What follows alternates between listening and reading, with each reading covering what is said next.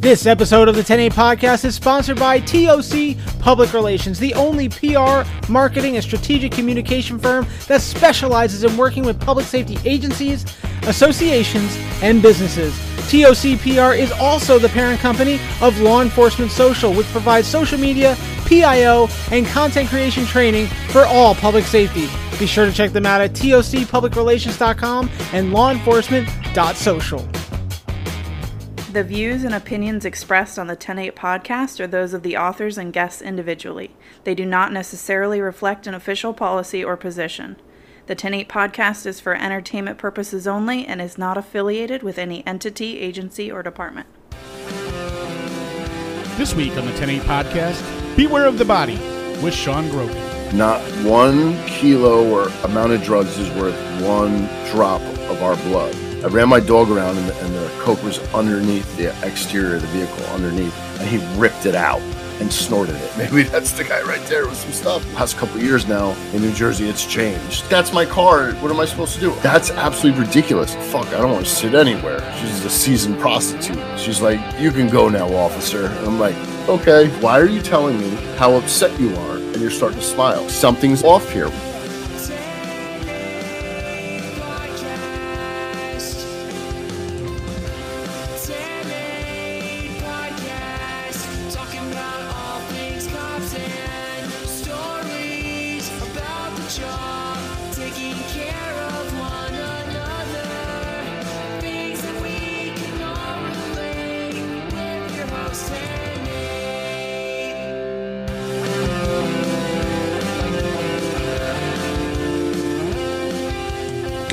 Morning, good afternoon, good evening, and what is going on, friends? This is episode 233. This is the 108 podcast. Hope everyone's having a great week. Uh, sorry, this is a day late, but day late and not a dollar short. Just been working on a few things, uh, personal things, and uh, just didn't get a chance to finish the episode by my self imposed deadline. I don't have like a producer or anything. Uh, it's just, you know, myself. I, I, I push myself to be Thursdays, and all but a few have been on Thursday, so not too bad, not a bad track record. Anyway, guys, welcome to the show today. Today we have a treat. It is uh, Sean Grogan of Street Cop Training. He does his own training as well, and he wrote a book, Beware the Body, talking about body language and how it can make you a better law enforcement officer. It's really, I mean, it's it's a great conversation. Don't get me wrong, but it's a pretty, com- it's a basic principle, right? You deal with people all day. You should know the interpersonal communication, the nonverbal cues that you're going to get to know what's going on. So stay tuned to that. That's going to be right around the corner. First, I want to talk about something serious. And uh, before I even get into that, I want to tell you guys listen, I know a lot of you guys listen to the, ep- to the interview and then you kind of stop the episode. I highly. Uh, implore you to listen all the way through. I know you're looking at the time going, holy crap, it's a two plus hour episode. Um, I did something special this week. I did it last year too. Um, I read all the names off the Officer Down memorial page and uh, gave them their credit and uh, their moment. Uh, for everyone that didn't make it to Police Week this past week in Washington, D.C., uh, myself included, I wanted to read the names out and for them to be remembered on my platform as well. So hopefully, you guys, you take the time. It is an hour of me reading names, but each of those people made the sacrifice for their community, for people like us. They are our brothers, they are our sisters. Uh, you you deserve, they deserve that moment from from you. So that's that's after the episode. We'll get to that. Um, but first. First, I want to talk about something that kind of ties in with it. It is serious. Uh, typically, this kind of talk would go at the end of the interview, but I preserved that just for the names. I want to talk about police officer funerals. Yeah, it has nothing really to do with body language or anything, but uh, I attended one within uh, between the last two episodes, and it was on my mind heavy, and I really wanted to share it with you guys. Um, you know, every, everyone should know by this point. I left the job. One of the reasons because losing uh, very important people to me, and experiencing their police officer funerals, and they weren't the first ones that I attended. They are a very um, solemn, very somber event, but there is beauty in that negative space too and that's something that is really hard to do is find beauty in the negatives and uh, it but i mean for real guys police officer funerals they take your breath away the first one that i ever went to there was a kid guy at my agency. He passed away during uh, training before he even hit the road. It was in-house training. He was doing a run. Uh, he got he got sick. He had a, uh, a heart situation, and uh, and he ultimately passed away from it. And uh, I didn't know the kid. I never met him. I I don't even know if I knew his name up to that point because he was brand new. You know, he was he was a, he was a trainee, uh, like a borderline cadet, fresh out of the academy before field training, and um, and I think at that time my agency had their largest rookie class. So I mean, really, uh, unfortunately, didn't get a chance to meet him, but I attended the funeral, of course, and uh, you know, I didn't, like I said, I didn't know him, didn't know his family, but it didn't matter. You know, we were we were family, uh, we are family, even even posthumously, and um, the service was sad, of course. I mean, funerals tend to be that way.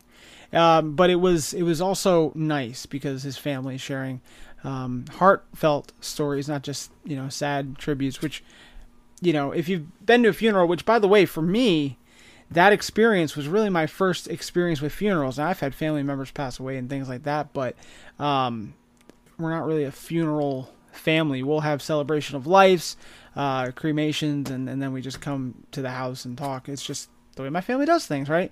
Um, so experiencing all that from the the viewing and and things like that it was a new experience for me so it was it was an okay experience you know again no personal attachment to him but uh, through through the blue blood so when we got out of the event hall where the service was being held and we we you know got in our cars and we were going to do the uh, the blue sea uh, to the to the burial ground or the cemetery. Um, wow, right? Driving through the city from the event to the the cemetery, it's amazing. You know, um, seeing for us, I saw our wreckers, I saw the ambulance, I saw um, the fire department with the with the ladder trucks and the uh, the flag coming down. That took my breath away. I was like, wow, because you know you work with these people all the time they're not your coworkers, but you work with them all the time, uh, the wrecker drivers and everything, and to see them and the citizens that lined the route. And I didn't know if there was like a publicly if our PIO put out like, hey, this is the route we're going to take. So maybe he did, but in the moment it was like, wow, these people sought out to be here, waving their flags and, and saluting the, the cars as they drove by, and it was like, wow, this is this is really nice. And there was one dipshit that that flipped us off as we we drove by and kind of wanted to pull over and just pummel his ass. But we go, we get to the the cemetery, and uh, wow, um, between the the gun salute, between you know the the flag draped casket being folded up, handed to the widow, uh, just so so I don't even know the word for it at the moment. Just it's it's breathtaking, and you can't, for me, experience that without realizing, wow, like you can you can feel the centuries of tradition in that, you know, the bagpipes, the the the guns, the drums, um, eh, you know, even the commands that that the whoever's you know giving it, uh, it's just it's nothing like it. Um, so a year ago, when uh, we were at my buddy's funeral, I felt I, I was looking at it different eyes, obviously, because this was this was my buddy, and uh, I kind of likened it to like a mafia funeral. You know, the way that like we were the family, and you know we had, especially being a squad mate of his. You know, it, it was it was a different kind of experience, and uh, it felt different, especially going to the after funeral uh, get-togethers and stuff like that. You know, it was it was cops only, cops and cops family, and that bonding. You know, um, for a second, right? The Blue Falconry was down, and there was just love, and it felt. You know what? I finally felt that Thin Blue Line family. Um, that being said, I hope none of you ever have to attend a law enforcement funeral it is not a good place to be. It is not a happy place.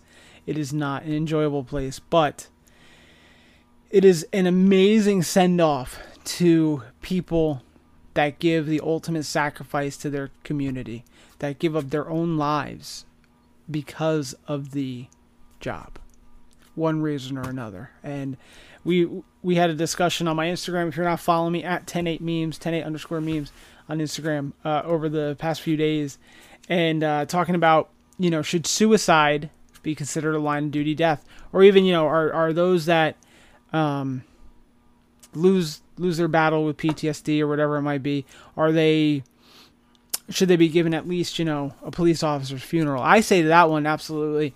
There's some other things, kind of more morbid ideas about whether or not suicide should be counted a line of duty death. Um, that's a discussion for a different time. Definitely not touching it right now, but um, you know the.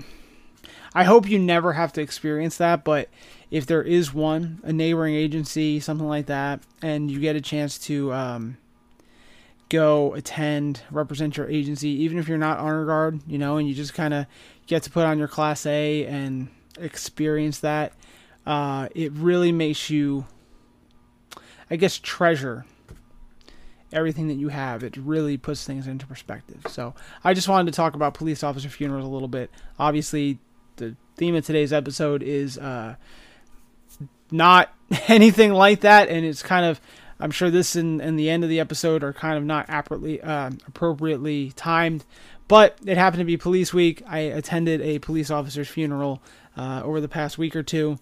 We had a second one at my agency that I didn't get to attend, and um, so it, it was heavy on my mind. So you know, I shared with you guys. If you guys want to talk about things like that, you can call in the show. You can message me directly.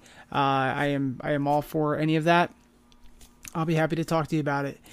On that note, guys, we are going to transition. We're going to go into something lighthearted now, and then, we're going to go back into to kind of somberness, uh, definitely somberness at the end. But thank you guys for um, humoring me, listening to that little uh, discussion.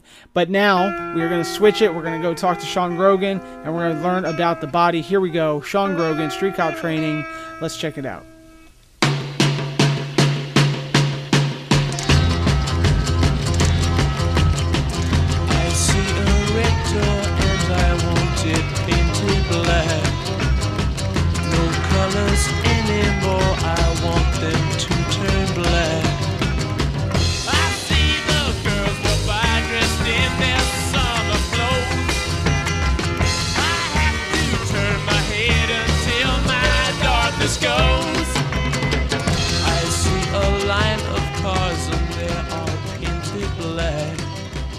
Was in narcotics probably a couple years, and I get this text on my work phone, and it says, "Yo, you good?" And we know from cell phone search warrants and dealing with informants, if you get something that says, "Yo, you're good," it's how someone asks a dealer if they're if they've got if they have product. So I get this, and I'm looking at it, and I'm like, "Yeah, what is this? Is an informant fucking with me? They're playing games with me. What's this about?" So I text him back. I'm like, "Yeah." What what what you need. And they write back it might have been uh, five blues or or something along those lines. Just blues at the time was the code name for oxyco- oxycodones. I forget the percocet at this uh, the uh, i'm sorry the percocet the milligram at this point. But i'm like no this is somebody messing with me. And they're like okay when can you meet? And i'm like is this serious? Is this someone how does this happen? If someone's setting me up now. And i'm concerned because uh, someone trying to set me up and, and I just play it out. I'm like, yeah, we'll meet over here. We'll go over there. I'm like, this this can't be real. I tell her, I get on the phone. I'm like, yeah, I'm over here, and I, you know, I make sure everybody in the unit's around. End up stopping her down the road. I'm like, what car are you in? Get the make, model, everything. Has a kid in the car, just sad. Has all these other pills with her, but wants more for whatever reason. Uh, you know, other paraphernalia. It turns out that the phone number that I had that she was trying to contact for her dealer was one or two numbers off than my work phone. What the Oh fuck wow! are the chances? what are the chances of that? If you right? If someone had texted my personal phone that, I probably would have just said, "You got yeah, whatever." Just just ignored it.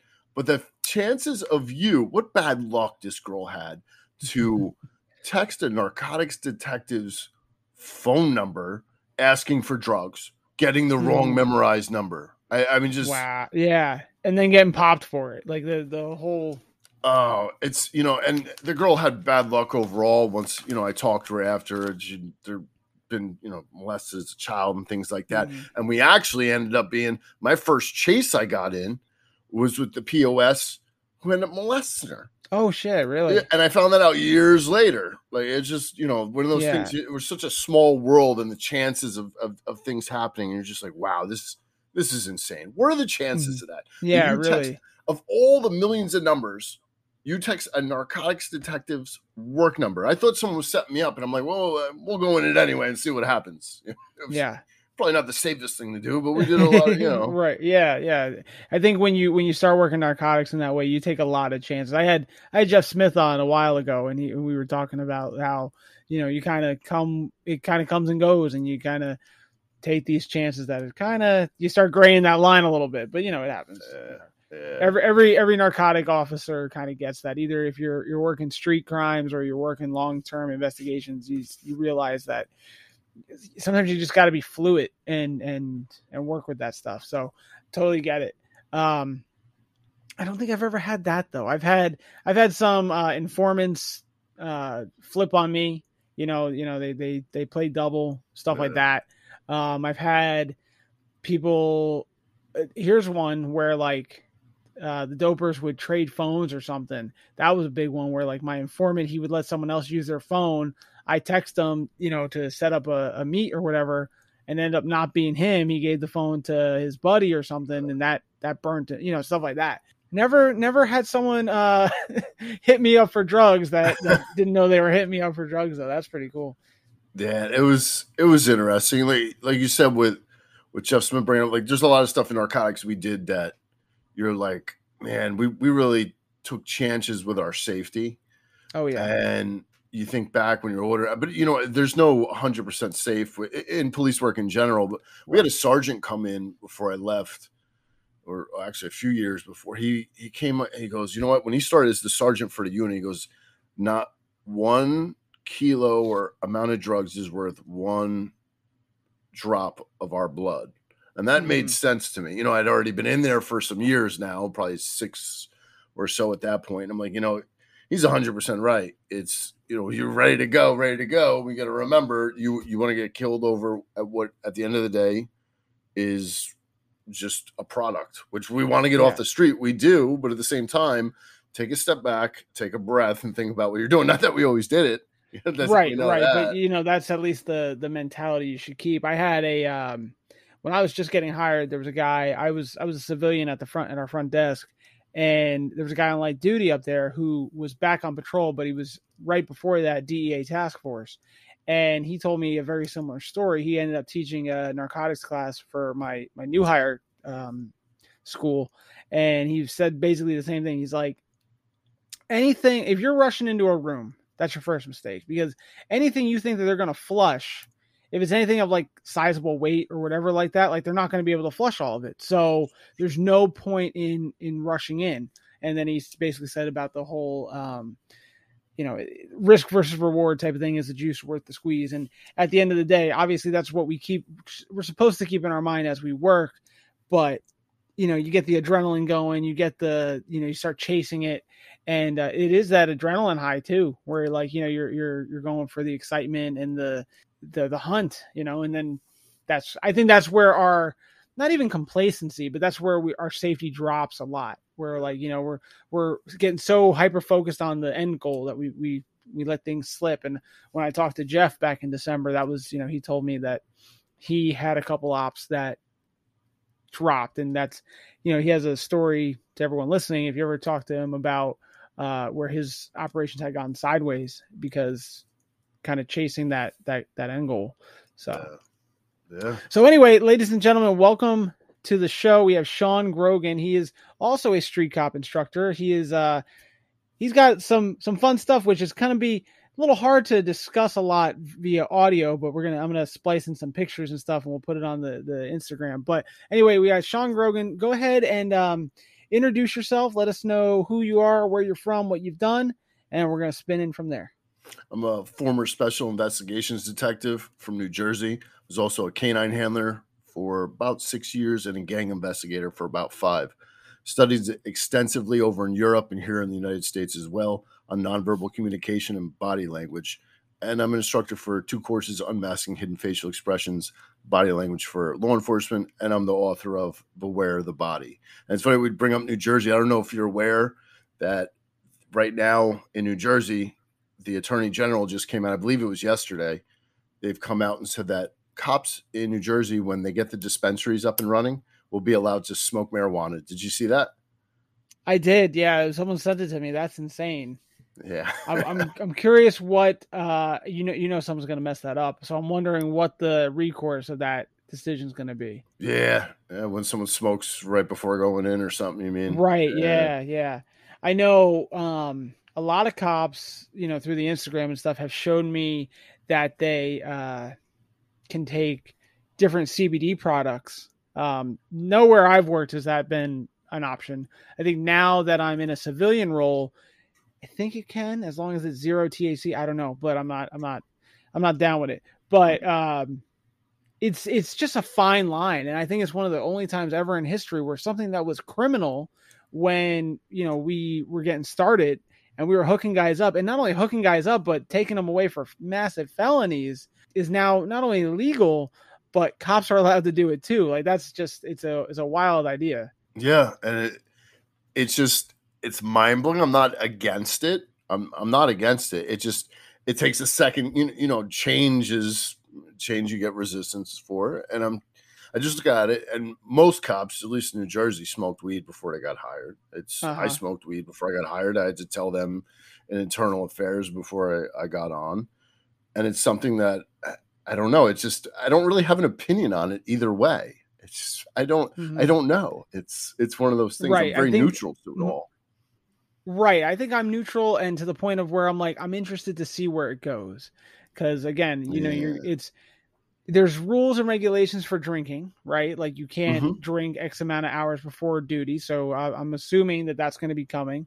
Um, but then you got to just look at like what's the half life of smoking marijuana and how's that going to affect, you know, job performance. And it, let's say Yeah. you smoke before work within that window, but you're in a crash, like will that come into play? I, I think it'll just be interesting to see how that plays out, and I think it's going to set a precedent for the rest of the country, and seeing where it goes from there. Yeah, it's it's going to be interesting. Like you said, if if something happens in your job, how can they even be able to monitor it? Because alcohol, you come in, you got the blood alcohol level, or you don't. With the marijuana, it's kind of been the argument with driving around the country as well. It's an issue, and I'm not anti marijuana. I, I just find it interesting also that certain groups are very pro marijuana, but don't smoke a cigarette. Don't smoke that cigarette, but smoke the marijuana. And I'm not saying go Mhm. smoke cigarettes either. I smoked for 15 years. I wish I never did. But it's one of those things that I just don't. I don't know. I'm kind of neutral to it all. I need more facts Yeah. and, and figures. Right, right. I think exactly, and I think that's where that's where I'm at. I think we need just a little bit more of explanation as to like what's really going to be allowed before. Um, but I again, I the the part that I just find interesting is like cops are going to be doing stuff that they and and within their career, which that they last, you know, they within their career they arrested people for, and and they could put some some heavy time on people. I just find that part kind of kind of funny and ironic in a, in a weird way Yeah. but it's I think this move is ahead of what's coming. You know, I think we're we're very close to it just being federally legal to smoke marijuana, to possess marijuana, and I think this is just a precur- um, a leading up step to that. So it'll be it'll be interesting. Uh, a bunch of a bunch of stoner cops walking around, but yeah, it, I mean, it, it- will be. but I, I'm again, like like you said, I'm not I'm not anti marijuana. If someone needs it, you know, I've got family that have their cards and they, you know, they use it responsibly. As long as you do any, and just like I'm not against drinking, and just like I'm not against, as long as you're responsible and you can be an adult about it, you should be able to do whatever. You know, I'm not going that that route is like saying, hey, let's legalize heroin, but I'm saying like you know within Yeah. reason. Yeah, no, I, I agree, and and that's one thing. uh, Are they going to get to that point? You, you never know. I mean, look, they Mm-hmm. things out in was it Oregon and Washington? Are, are they going to do Yeah. that here? I don't. When I was in Washington last, they it looked like they were getting close to it. I'm going to be in Washington again in next month. and I, I can't wait to talk to the cops out there and say what's what's going on now because they're so different from the East Coast. Even New Jersey compared to the South, when you talk about the East, is completely different. But when you go out to the West Coast, it's a whole totally different monster.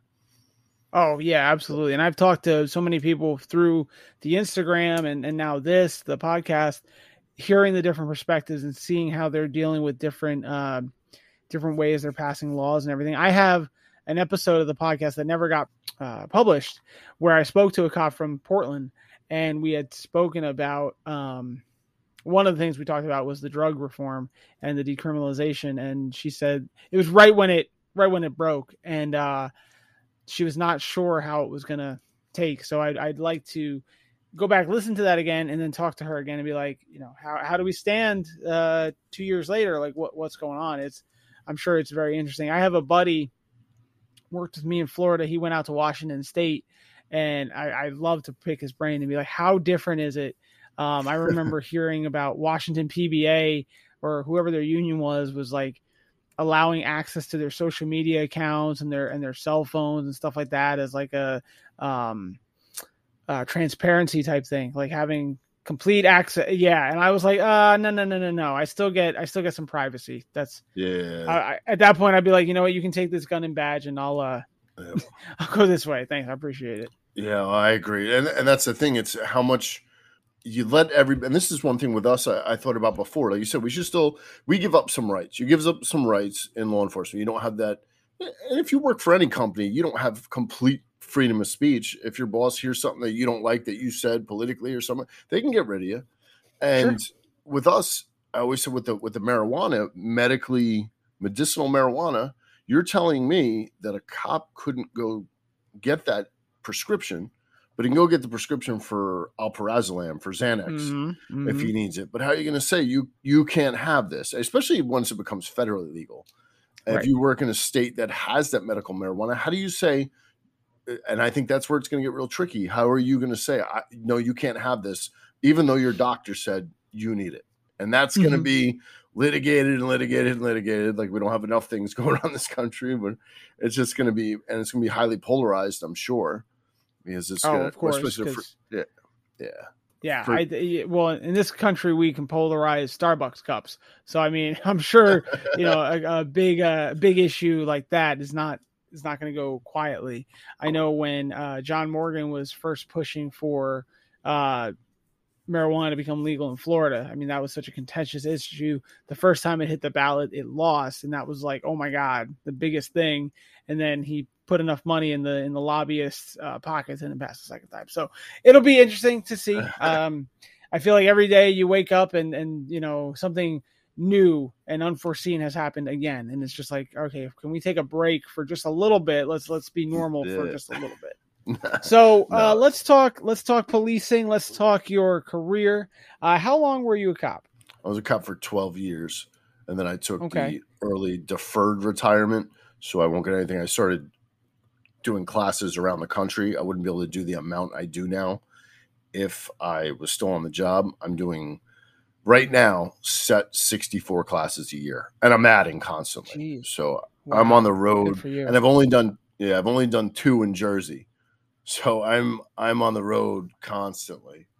I'm That's everywhere from yeah alaska down to florida to arizona up to massachusetts all yeah That's that's great. That's good for you, man. That's and, and I mean, I'm a, I'm a travel kind of guy, and I haven't traveled anywhere, so I just got wanderlust for everything. So to to be in that position, you know what I mean? It's just it's pretty Uh. cool. Um, so when you were on the job, what I know you said you did, you hit the road, you were narcotics, and you did canine. Um, what made what what came first? Was it canine or was it narcotics? i was in patrol first for two and a half years and then i got into the narcotics unit no i'm not related to anybody okay that's probably the first thing i should discuss Right, right. no, you just I- got those top shelf knee pads, maybe. no no i don't have the knee pads either that's the second thing i should address yeah, yeah. So I got in there, yeah, two and a half years. I spent almost seven years in the narcotics unit, and I was in there about three or four when I got the dog. And about a year in, Mm, I took okay. over gang investigations. Anything to do with gangs, I handled. And the canine was uh, amazing. My dog, Blade, actually, he's eight now.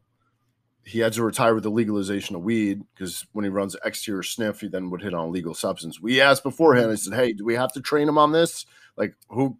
In all reality, who cares? If it's there in a large amount, we're most likely going to smell." it. They're like, "No, no, Attorney General guidelines." And my dog almost died about well, twice. He almost died the first time he got into cocaine that was stuck in a, an exterior vehicle sniff. I ran my dog around and the, and the coke was underneath the exterior of the vehicle, underneath, and he ripped it out and snorted it. Mm. So, long story short, he spent six days in the ICU. He then went on and uh, bloated. I don't know if you're familiar with canine bloats. When the stomach expands, it could twist, and that's also deadly. That happened a couple months later, and he's he lived his uh, lived his. He's still alive now. He's laying on the ground Okay. right here. He's fine. Yeah, he's still alive. He, he almost died those two times. His esophagus is down to a third of what it should be by his stomach, so I have to spoon feed him soft food. Mm, So it was mis- absolutely miserable because I spent 20 something plus hours a day with this dog when I was in narcotics with Mhm. him. And we were together constantly in the office, everywhere I went. I go home, unless I went to the gym, I was with him. And when I was an absolute disaster, and six days of him in the ICU, I was, I was pretty upset. And then he almost dies Yeah. again. It's, you know, we were, I had to rush him to the hospital each time. It's just, it's just very upsetting. It, it is what it is. Right. You know, he's alive. I got Mhm. lucky, you know, Yeah. fortunate, and you would never know there's anything wrong. He worked his whole career. On top of that, I did, you know, the narcotics. Then I went back to patrol the last couple of years before I went and took the early retirement. And I was teaching, and I teach. I was I was going around instructing a decent amount. I mean, I was doing. Mhm. We worked a four on, four off, so I would go do what I had to do, come back, go do what I got to do, come back. So now it's it's not as bad. It's Sure, sure. So- now you can kind of focus on the teaching and you don't have to cram it all in your only days off. You can kind of do it at your own pace. exactly exactly. That's good. That's good. What made you so I, I know we made the jokes about not being related and no knee pads. Um, but I, I understand I've had I've had many partners who, you know, as soon as they were off probation, they made it to narcotics. They just had the they, they had the drive. That's what they wanted to do. And when Yeah. they got on their own, they got set free. What made you want to go that route? Oh, I was as clear as day. I, I just want to go plain clothes, either into we had a what do they call it? Not a street crimes unit. They called it a something. They had another name for it. I don't even want to give it out over the air in case whatever they had a. It's not a bad name. It's just a alpha alpha numerical number. But I, I'm Uh-huh. always very cautious with Sure, sure. You never know who's or listening anything. or whatever. Yeah. exactly, exactly. But they had their own because scanners are listening, whatever. So they had like a street crimes type unit, but didn't handle. It was more like they dealt with the regular bureau, and I wanted to either Mhm. do that or narcotics. I just wanted to wear plain clothes and go out and arrest bad guys, arrest people for doing crimes. And I, I just I got into it, loved it. Just focused on narcotics. Dennis was my partner for over a year prior to me going in there. So during that two and a half years, me and Dennis rode together. We got in the first chase. My first chase was with him years ago. Mhm. Yeah, so that was I, I just like doing that kind of work. And in the last Mhm. Know, last couple of years now in New Jersey, it's changed. You, they don't want you Yeah. chasing a stolen car. It's it's it, it's it's the thing is for cops. Yeah, okay, all right, we won't do that. But I just feel like it it puts the the general public at risk. Where okay, you, if I pull up to your house and someone's breaking your car, and they start driving away, you're like, "That's my car. What am I supposed to do?" Oh, okay, give me the make, model, and plate if you can. Oh no, they just left. Oh, yeah, okay, I, I can't chase it. That's absolutely ridiculous. And criminals Yeah. are going to pick up on this if they haven't already, and you're just going to keep going with it. And, Oh, I'm sure they already know. Oh, and this state, and it's not. I know this isn't the only state, but this is one of the ones Mhm. where this is happening. Yeah. So I uh I laugh a little bit because you know I got a lot of buddies in New Jersey. Um a lot of a lot of meme pages from New Jersey and when the AG guideline came out and said you're not chasing stolen cars, and you you know they were all up in arms about it. I'm like, huh, I've never chased a stolen car. You know, like it- it's kind of funny. It's funny on a couple reasons because one, Hmm. everyone sees Florida as the land of the free, right? Like we have all these freedoms. It's great. We got a great governor, great sheriffs. It's great. Yeah. And you're right. But we've been handcuffed for so long. Now, there are agencies out there in Florida that still chase, but there are plenty of them, probably more so, that don't. With my agency that I was at for six years, we could only chase for forcible felonies. So anything violent, anything, you know, causing immediate or risking uh, immediate public safety is what we could chase for.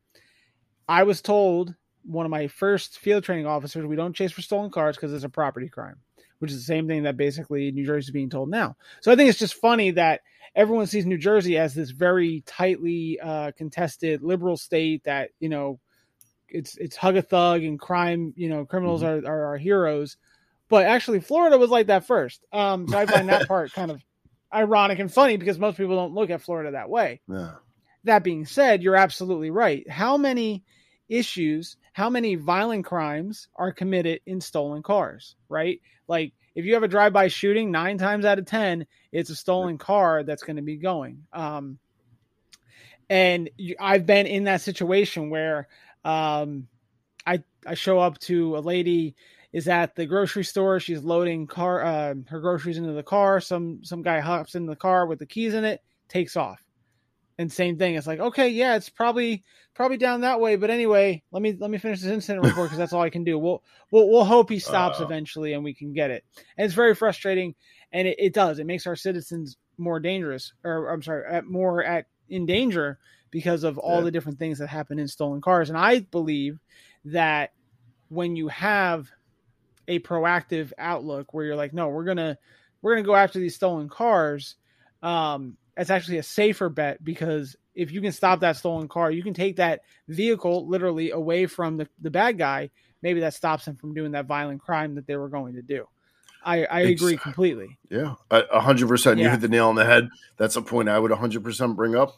And just to add to that, on top of that, if you aren't used to chasing, all right, we got in chases. Hey, they took off. You could go a good amount, right? You could sometimes farther than than others.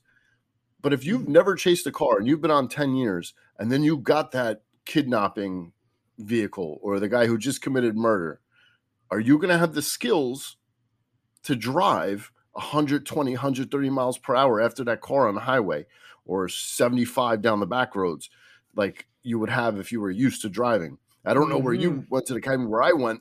We did EVOC training, I think they called it, in a parking lot. Yep. mhm.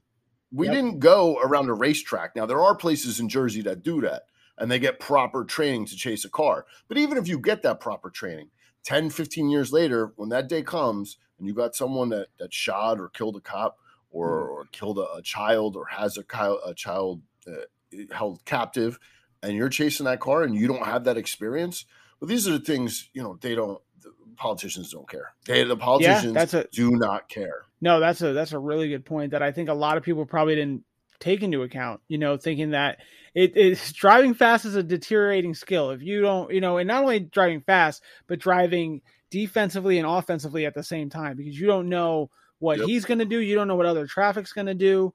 Um, so if you don't practice it regularly or if you aren't exposed to it regularly, it doesn't matter if you get it in the academy or not. You're going to lose it probably six months out. So that's a great point. I've been I've officially am I allowed to say this now? I don't know. Officially I was in one chase. Unofficially I was in like 3 or 4. Um God. Yeah, But- yeah. but it's it was so spread out that, you know, you my first chase we had a, a rash of break-ins and it was so we had two. We had one where the guy was breaking into um all the restaurants when they closed up and was stealing their cash registers, stealing tip jars, stealing all the, the easy money to grab. We caught him. No issues with that. Then we had a copycat once after we caught him uh, going to sunglass stores, sunglasses stores, and they were stealing all the sunglasses off the, the racks and selling them, you know, on the street. So we were we were all sick of it. My squad, my whole county was sick of it because they were hitting everybody. They finally find this car. Uh, they were trying to break into a restaurant. They were starting to steal the other guy's mojo, and uh, the county lost him. So my my city backed up to sheriff's office jurisdiction. They lost him in a back on the back streets. They were blacked out looking for him. So as I'm just driving in the area to like, you know, maybe he'll pop out. Sure enough, pops out right in front of me. And I was like, I got him. And I was a rookie cop. I had probably three months by myself and I see this truck. I was like, you know, let me let me let me follow this guy. I hit my lights, and this guy did not see me when he drove by, but he saw my lights. And I remember seeing it. It was like three o'clock in the morning. He hits the brake so far, he fishtails. He is now perpendicular to the road, and I'm like, "Is that easy?" But then he right, I again, I'm rookie cop. I don't know what I'm doing. I never been experienced this. And he into the ship, and he goes. So now I'm on the radio, and I'm calling him out. Oh, he's going left on North Street. He's going this on White. And but because I never said my unit identifier, my my agency never called me off. So I just did the whole thing. He ended up crashing out, and uh, uh, we caught one of the guys. We didn't catch the second guy. So same idea though. My next crash was you know so much later in my down my way. You know what I mean? So when I was in a, a true uh, chase, it was I wasn't ready for it. You know what I mean? Like it was. Yeah. It takes such a different thing. So the fact that you brought that up was so true. Yeah, and it's you said being ready for it. Even we, I'd say half my chases, I wasn't driving. We partner up at night, Mm, so we partner up at a certain time, or if you come out in the midnight, you're already partnered up right away.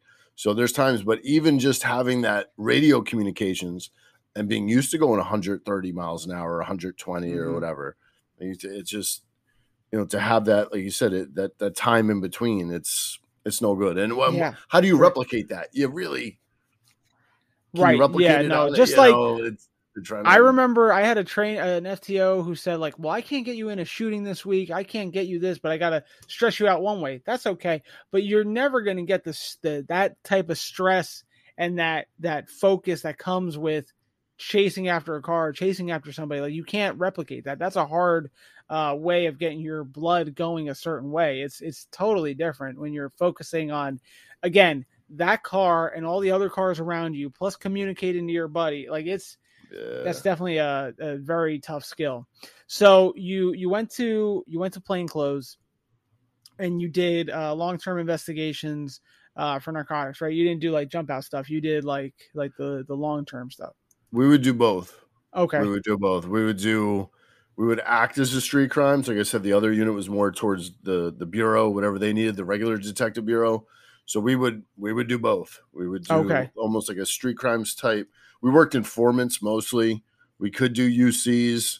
I did one UC for drugs, and then other ones were like prostitution stings Uh-huh. and things Yeah. like that. okay. I wasn't Johnny Depp deep undercover, you know. I mean? right. Right. No. I. I. uh my my narcotics unit was very similar to that, where we would kind of do. We, I call this the junk drawer. We would we would do a whole bunch of little everything. Okay. Um, but the bread and butter was the the kind of longer term investigations into dope houses and, and kind of Yep. drug and, uh, organizations and stuff like that. A lot of fun. Um, I bring this up a couple times in, in previous episodes. You ever seen The Wire? Uh, up until actually running a wire, uh, that was kind of what I did. Like we would do, we would we would get a complaint and we would investigate the shit out of it, find all the ins and outs of it, trying to get rid of the problem completely. And it was a lot of fun. I, I had a lot of fun doing that. Yeah, it was good, and that's mostly what we did was investigations. But in between, if no one had an informant working on anything or sitting down on something, we would we would do the same type of you know street crimes things. And then Mhm. on top of that, one thing luckily I was very fortunate. I never got stuck on a wire, except for they're boring as shit. You know, right. you think It's not as exciting as you would think. Yeah. Yeah, sitting on surveillance is boring enough. Everyone, oh, you're Right. doing, you're sitting there for like eight hours, and you're like, all right, where's where's the bathroom at? I gotta Uh-huh. go. I haven't eaten. I've got like a granola bar. It's it's not as exciting as everyone thinks it is. No, not at all. And like you said, even when you go undercover, you're for me, I did I did a prostitution buy once and it was terrible. And uh it was yeah, it's not as glamorous as it looks in the movies, not at all. Uh, no, actually, the first one I did, I went in, and I was like, hey, uh, you know, whatever. So she's like, oh, take your stuff. I'll sit over here. And I'm like, fuck, I don't want to sit anywhere. She's a seasoned prostitute. And she's Yeah. like, I'm like, uh, all right. I'm like, yeah, well, you know, you do this and I used a couple, you know, slangs for different sexual practices. And she's like, Mhm. you know what? She's like, you can you can go now, officer. And I'm like, okay. I get up and I left. And I went back and I went back to the Backpage or whatever the fuck it is. I'm like, no, I can't get beat like this. I, I feel like it's like getting in a car accident. You get in a Uh-huh. car accident, you need to get right back behind the wheel, or you might have issues with it. So I went, I went back on Backpage, and I found a prostitute that had a warrant. I was able to find out who she was too. So I'm like, no matter what, she's getting arrested. So Uh-huh. not, I went in, I went in for that, and then you know she had her warrant anyway, and everything went fine the second time. Not that I, I didn't do many of those. It really wasn't my thing. It mm, was Yeah. more like I said, we worked informants more. And once I had the dog, it was interesting because I no longer had a narcotics car. I had a unmarked Explorer, which everybody knows. What's an ex- once the Explorers started getting more popular? Oh, look at this mm-hmm. American-made SUV sitting on my block. Right right. Sticks out like a sore thumb. Absolutely. Yeah i um just to to wrap up the prostitute conversation i'll have to do this later but um i so we did it in cars. So we just drive around the bad neighborhoods and pick up prostitutes and stuff. And it was so nerve-wracking. Like it's just it's oh my god it's so terrible. It's i'll have to do a whole prostitution episode. It's just so bad. It's bringing me back bad memories. Um but i never had i always had we would do those probably once a year. We would do a, a roundup for prostitutes which would lead to either informants or would lead to like um human trafficking in, intel stuff like that. Um but I always had bad times with it. I was the I was the UC, and then I was the takedown for a couple of them, and the prostitutes always wanted to fight me. I don't know why, but I got into so many fights with prostitutes, uh, chasing them down the street. Um, I had one kick me in the stomach that I didn't realize till later. You know, like it was, it was bad. Um, so anyway, so you do all that. Is that where? So as, as you mentioned, you're kind of you've been trained in facial recognition and nonverbal communication. Is that where you kind of picked up on that? Well, when I was sitting there, we'd interview people afterwards. You know, you had a gun in a car, or you had drugs in a car. There's more than one per- person. If it's if it's like a street crime situation, or even search warrants, you start interviewing. And I just I felt like I'd been to interview courses, but I felt like there was more out there. So I started reading a lot of psychology books. Trying to, and I'm not a a reader for fun. I should say, like I don't read fiction books. If I'm gonna read books, mm-hmm. I want to learn something. So I'm Sure. reading, and I'm like, I'm reading like okay, trying to figure out why people do what they do, say what they say. One of the books I read talked about these microfacial expressions, and this doctor would came up with them, and I'm like, man, I got I got to find this training, and I couldn't find it anywhere for cops, and I'm like, well, that's weird. This has been around for mm-hmm. decades, and then I found training over in Europe, very expensive. So I'm like, nah, nah, nah, nah, I'm gonna just order books and go that route. And I'm like, the books only take you so far, right? So Right, then I was sure. like, you know what? Screw it. I went over to Europe, and not only did I get training, I got licensed to bring things back, and I can train. Oh, And then. I got, yeah, I got certified with the Body Language Institute down in Virginia, and I'm also a, a mentor. I don't know, the, they use the word mentor; it's very business-like. Mentor for Joe Navarro's body language program, where I talk to people around the world that take his online program for six months, and they ask me questions, and we go over things. Nice, nice. That's a that's a really good thing to to have under your belt. Um, so I don't know really how much we can do through audio, but I'd really like to to play with it. I've always um I saw the show Lie to Me when before I was a cop. And Okay. that that's based on uh what was his name? Paul Paul Ekman or Ekman. something. Yep. Yeah. Yeah. And so it's based on him. And um I, I've ever since then I've been like, that's great. And I took an interviews and interrogations advanced course, and st- they started to tease about that stuff, and then uh, like nonverbal communication, and then it was a tease because that that same instructor, his private company had a detecting deception type course and it was you know you had to pay for it. So it was like a it was like a teaser so you Mm. could buy into his next course.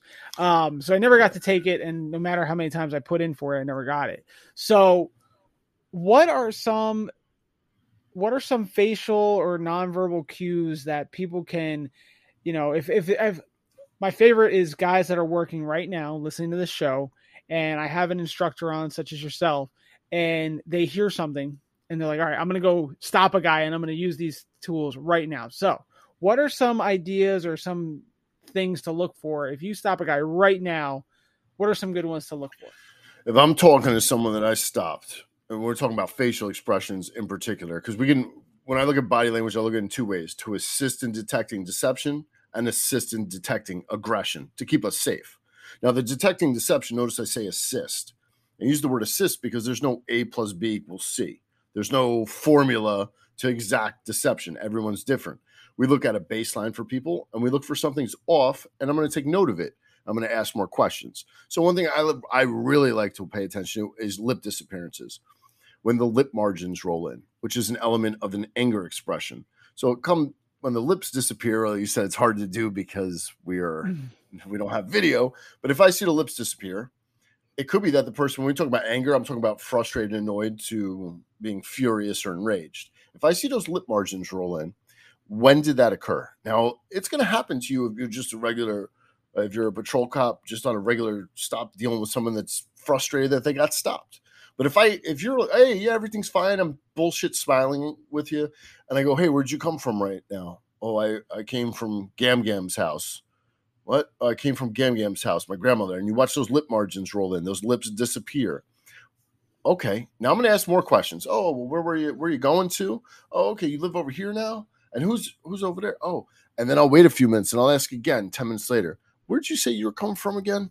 And then if I see those lips disappear again, now I need to know more about Gam Gam's house. Why the fuck Mhm. do you call her Gam Gam? Where does she live? What street number? What color's that house? I'm going to ask more questions because something's off there. And it could be it's just a coincidence and they're frustrated. We're looking for groupings and clusters to happen. And we have to remember nothing's 100%. They could be frustrated because they, they're mad at themselves because they said something fucked up to Gam Gam, or maybe they were mean to their grandmother, or they wish they had spent more time. And that's why it rolled in, or they left grandma's house because they got into an argument and they're frustrated about that. And it doesn't have to do with the fact that they didn't come there and they're not lying. But there's what's known as a, a red flag, a hot spot, or a curiosity tickler. And there's a lot of things like this. We go over facial expressions where if someone tells me how happy they are and they flash fear, or they told me, yeah, I was really uh, disgusted by what happened, and I start to see a smile. Things aren't making sense, and that's a red flag, and I have to ask more questions. Gotcha. So it's very similar to you know when when I have on Brad Gilmore, when I have Kenny on, when I had Dennis on, and we always talk about anomalies. We look for things that stand out, and f- it sounds like facial recognition is no different. Yeah, the facial expressions, uh, there's seven universal that they found, and that's universal around the world. There's other ones that, and uh, there's even variants depending on where you live. But you're looking, for, like you said, an anomaly. Something's off here. Why are you telling me how upset you are and you're starting to smile? Or why are you telling me so happy you are in the inner corners of your eyebrows raised? The inner corners of the eyebrows raised very often during sadness, with the lip corners going down as well, which is the obvious frown. But how many people when they're trying to pretend that they're sad about something, raise their inner corners of their eyelids. That's not, that's not hmm. something we think of right away. You might try to fake cry, the lip corners come down, this pouty thing, stick the lip out. But there's certain once you break down the elements in a face and you become very knowledgeable about it, you can pick up on things. And it, I obviously do the face classes and I do the full body. We're paying mm-hmm. attention to everything. I'm going to pay attention. to Someone grabs their neck. I'm going to pay attention if someone rubs their heel against their their calf. At what point that wasn't. they- Guess what? They could have had an itch. But I'm going to pay mm-hmm. attention to what's being said. If I hit on a topic that where are you coming from right now and this happens, or where are you going to, and something goes. Hey, is there anything illegal out here? And someone turns their head to look at the other person that's with them. Well, maybe that's the guy right there with some stuff. It's a possibility. Right, right, yeah. Is it now when you when you come across these things, these these different tells or, or uh, expressions? Is that something that you will note in a in an incident report or an arrest report? Like when I asked him this, I saw this. I have. I've written actually the word sclera in a report, and I have the sergeant go, "What? What the fuck is this?" I go, "Just leave it in there, Sarge. Fine." He goes, "All right, whatever." So the sclera being the whites of the eyes above the iris. I believe I wrote it in after one time I had asked somebody something. I seen the eyebrows go up and in. It's, it's we're going years back now. And not everything we're going to put in reports the same way we can't detail everything that happens. There's things I'm not. If I said to someone, if you read one of my reports where someone was licking their lips at specific times, we had a good job. It was actually me and Dennis years ago, and this is before I even got into the training. And I really detailed what was seen with the body reacting to what's Mhm. being asked. Now, these things occur without people lying. We know that. But I'm paying attention to specific instances when it occurs and off a baseline. If I get someone whose lips are disappearing the whole time I'm talking to them, Oh, I'm not going to give it that much weight. They might just be frustrated they're talking to me. The same way if I got someone grabbing their neck, it's a very vulnerable part of the body. You get someone going to grab for the neck. When is that occurring? Did I bring mm-hmm. up someone and they grab the neck and then they do it two more times when that person gets brought up again? And again, it might not be if that person got shot, it might they might not be the shooter. They might know the person and have an issue with them or be mad at themselves for doing something to them or be uncomfortable thinking that you're not going to believe them. it doesn't sound while it sounds like there's an art to it or a science to it it also isn't cut and dry where you really need to kind of take into account exactly what is going on No, you you have to take everything into context and baseline. I bring up context so much. If I'm talking to a woman, I ask them, "Do you have anything illegal on you?" And they look down and pat their chest. Well, guess what? Maybe there's a good chance you, you want to take the crack pipe out now because that's one of those things you would see very often when say, "Hey, anything?" ille-" No, and the patting in the chest. Well, you're letting me know it's right there. Or onto the pocket for a man or a woman. But if a woman does that, and I said, "Hey, you know."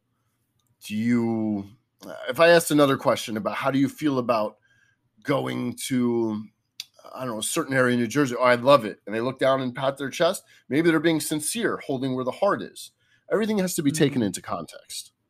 Sure sure.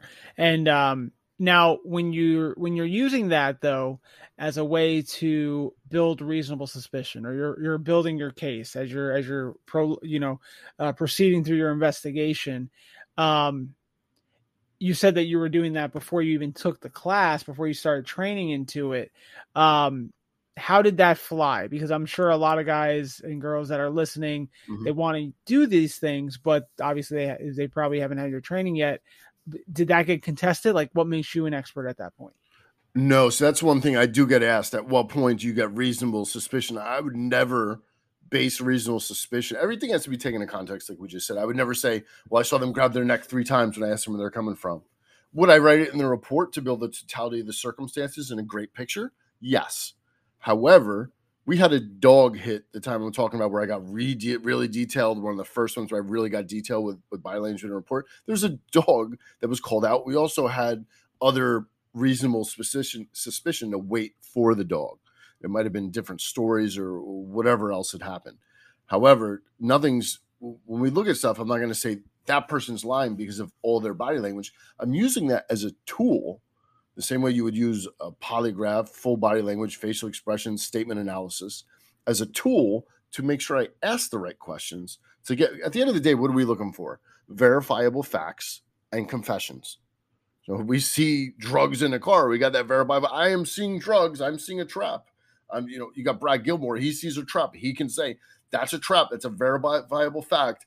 This area of the car should not be that low. I know this. Now, when you're asking the questions beforehand, I'm looking for the the what's where I'm looking for the mannerisms and the gestures and the behaviors. They're going to assist me in my questioning. Hmm. hmm Yeah. So that that makes more sense. It makes like it's it's a clue, but it's not it's not the whole story. You're not gonna say that this is gonna be what does it, but it's like okay, something is obviously off here, and this is how I know. Exactly, and it, there's a, there's so many different cues. You go on nonverbal vocal changes, paralanguage when someone's change of pitch, tone, speed in a specific statement, and then on top of that, like I said, that's that's just the deception detection side. There's a whole bunch more when it comes to aggression. You you see my webinar, beware the body, mm-hmm. correct? So you Yeah. you understand what I'm saying. That and that's just a few of the what I like to call pin pulls, where mm-hmm. something is off. But when I, I say pin pull, I mean if you hold a grenade and I pull the pin out and I hold the safety lever, what happens? Nothing. Nothing. However, we're very close to having a problem. And now the pin could be put back in. However, if someone pulls a pin on a grenade, I'm not going to stand there still and hold the notepad. I'm going to prepare myself and say, "Whoa, I'm put that notepad away. I'm on high guard. Why is this person performing a pants lift, blading in Hansley, performing another type of movement?" Yeah. And that's what I was going to go into next was the aggression thing. Now it's great when you're detecting deception because that's going to help you put those bad guys away. But you know, we always talk about officer safety. That's obviously the most paramount thing out there is making sure everybody's safe. And if you're talking to somebody and you start noticing, uh, you start detecting aggression, that's probably more important. You want to know when the attack's coming, if an attack's coming. You know, if uh, if a dog shows his teeth, you know he's not he's not smiling and saying cheese. He's coming to bite. So, what are some? And I I would hope that at this point in anyone's career, they may have already known a lot of good tells on you know when when the attacks come. And actually, today I was throwing uh, scrolling through Facebook and I saw you know what are some street smart things? It's just like on a reel or whatever it's called. Uh, it was a thing that said, "What are some street smart things that everyone should know?" And one of them was um, preparing for a sucker punch. Basically, they were saying if uh, you know if you're talking to someone, they get agitated and they look away for a second. There's a good chance that the sucker punch is coming. It's, I mean, they included the balling of the fist, but that's not always apparent. I mean, that's a good sign yeah. that a punch is coming. But so, what would uh, what would some other um, indicators of aggression be to be a, be on the lookout for? Well, you brought up one of them that I like to hit on is the looking over the shoulder. Now, it could be looking down as well, but if you review video after video after video, a lot of times it's looking over the shoulder, that looking away. Now, if I'm standing in front of you, look away, what am I going to think? Uh, just not doing anything. He's looking over somewhere else. He's not a threat right now, but he's already mm-hmm he or she is already locked in on their target, very likely to come forward. Now, when else do we have people look around over our shoulder, look away before they're going to run? run. Yeah. Same thing with a pants lift. You got someone lifting their pants up. Don't assume they're just going to run away from you. They could be adjusting themselves, preparing to do battle. You see that time and time again. Mm-hmm. On top mm-hmm. of that, dropping the body, lowering the body down to a charging or bull like stance hmm, that's a running stance. That might be a problem. If you show up to a domestic or or a parking lot, you go to a domestic, you go, hey, the door's open to this hotel, motel, or house. Hey, police, I'm here. And you look in a foyer hallway and you see one dropping down like that. Don't hey, what what are you doing in there? No, you better prepare yourself. A good chance they're coming at you. Same thing in a parking lot. And the reason you say, okay, well, yeah, that makes sense. But when you can articulate it to yourself quicker, I've seen this. You have the intuition, but you can say, no, something's fucked up here. So mm. he's looking over his shoulder. I saw the clenched fist, which, like you said, and I bring that up in a booking classes as well. It's not 100% that someone's going to punch you in the face. You can have digital flexion when you're stressed or anxious or angry as well, but you're not going to punch the person. If you see that coupled with other movements, that enhances the chance that something is going to happen. Sure, you sure. Maybe you take that step back you prepare yourself. You get your hands up. You put your notepad away. Mm-hmm. I think when you were saying that and you're talking about all the different things, you know, dropping the body, blading the stance, all those things, it's almost like baking a cake, right? Like if I if you're at my house and I put out eggs, you don't know what's happening. But if I put out eggs, flour, milk, all these different things, you're going, oh, I guess we're baking a cake. Same thing with when you're detecting aggression. Yes, maybe clenching the fist, that might be a nervous habit. Okay, fine. But if he's clenching the fist, he's looking over his shoulder, dropping the body, blading this thing. Hey, we might be getting into a fight here.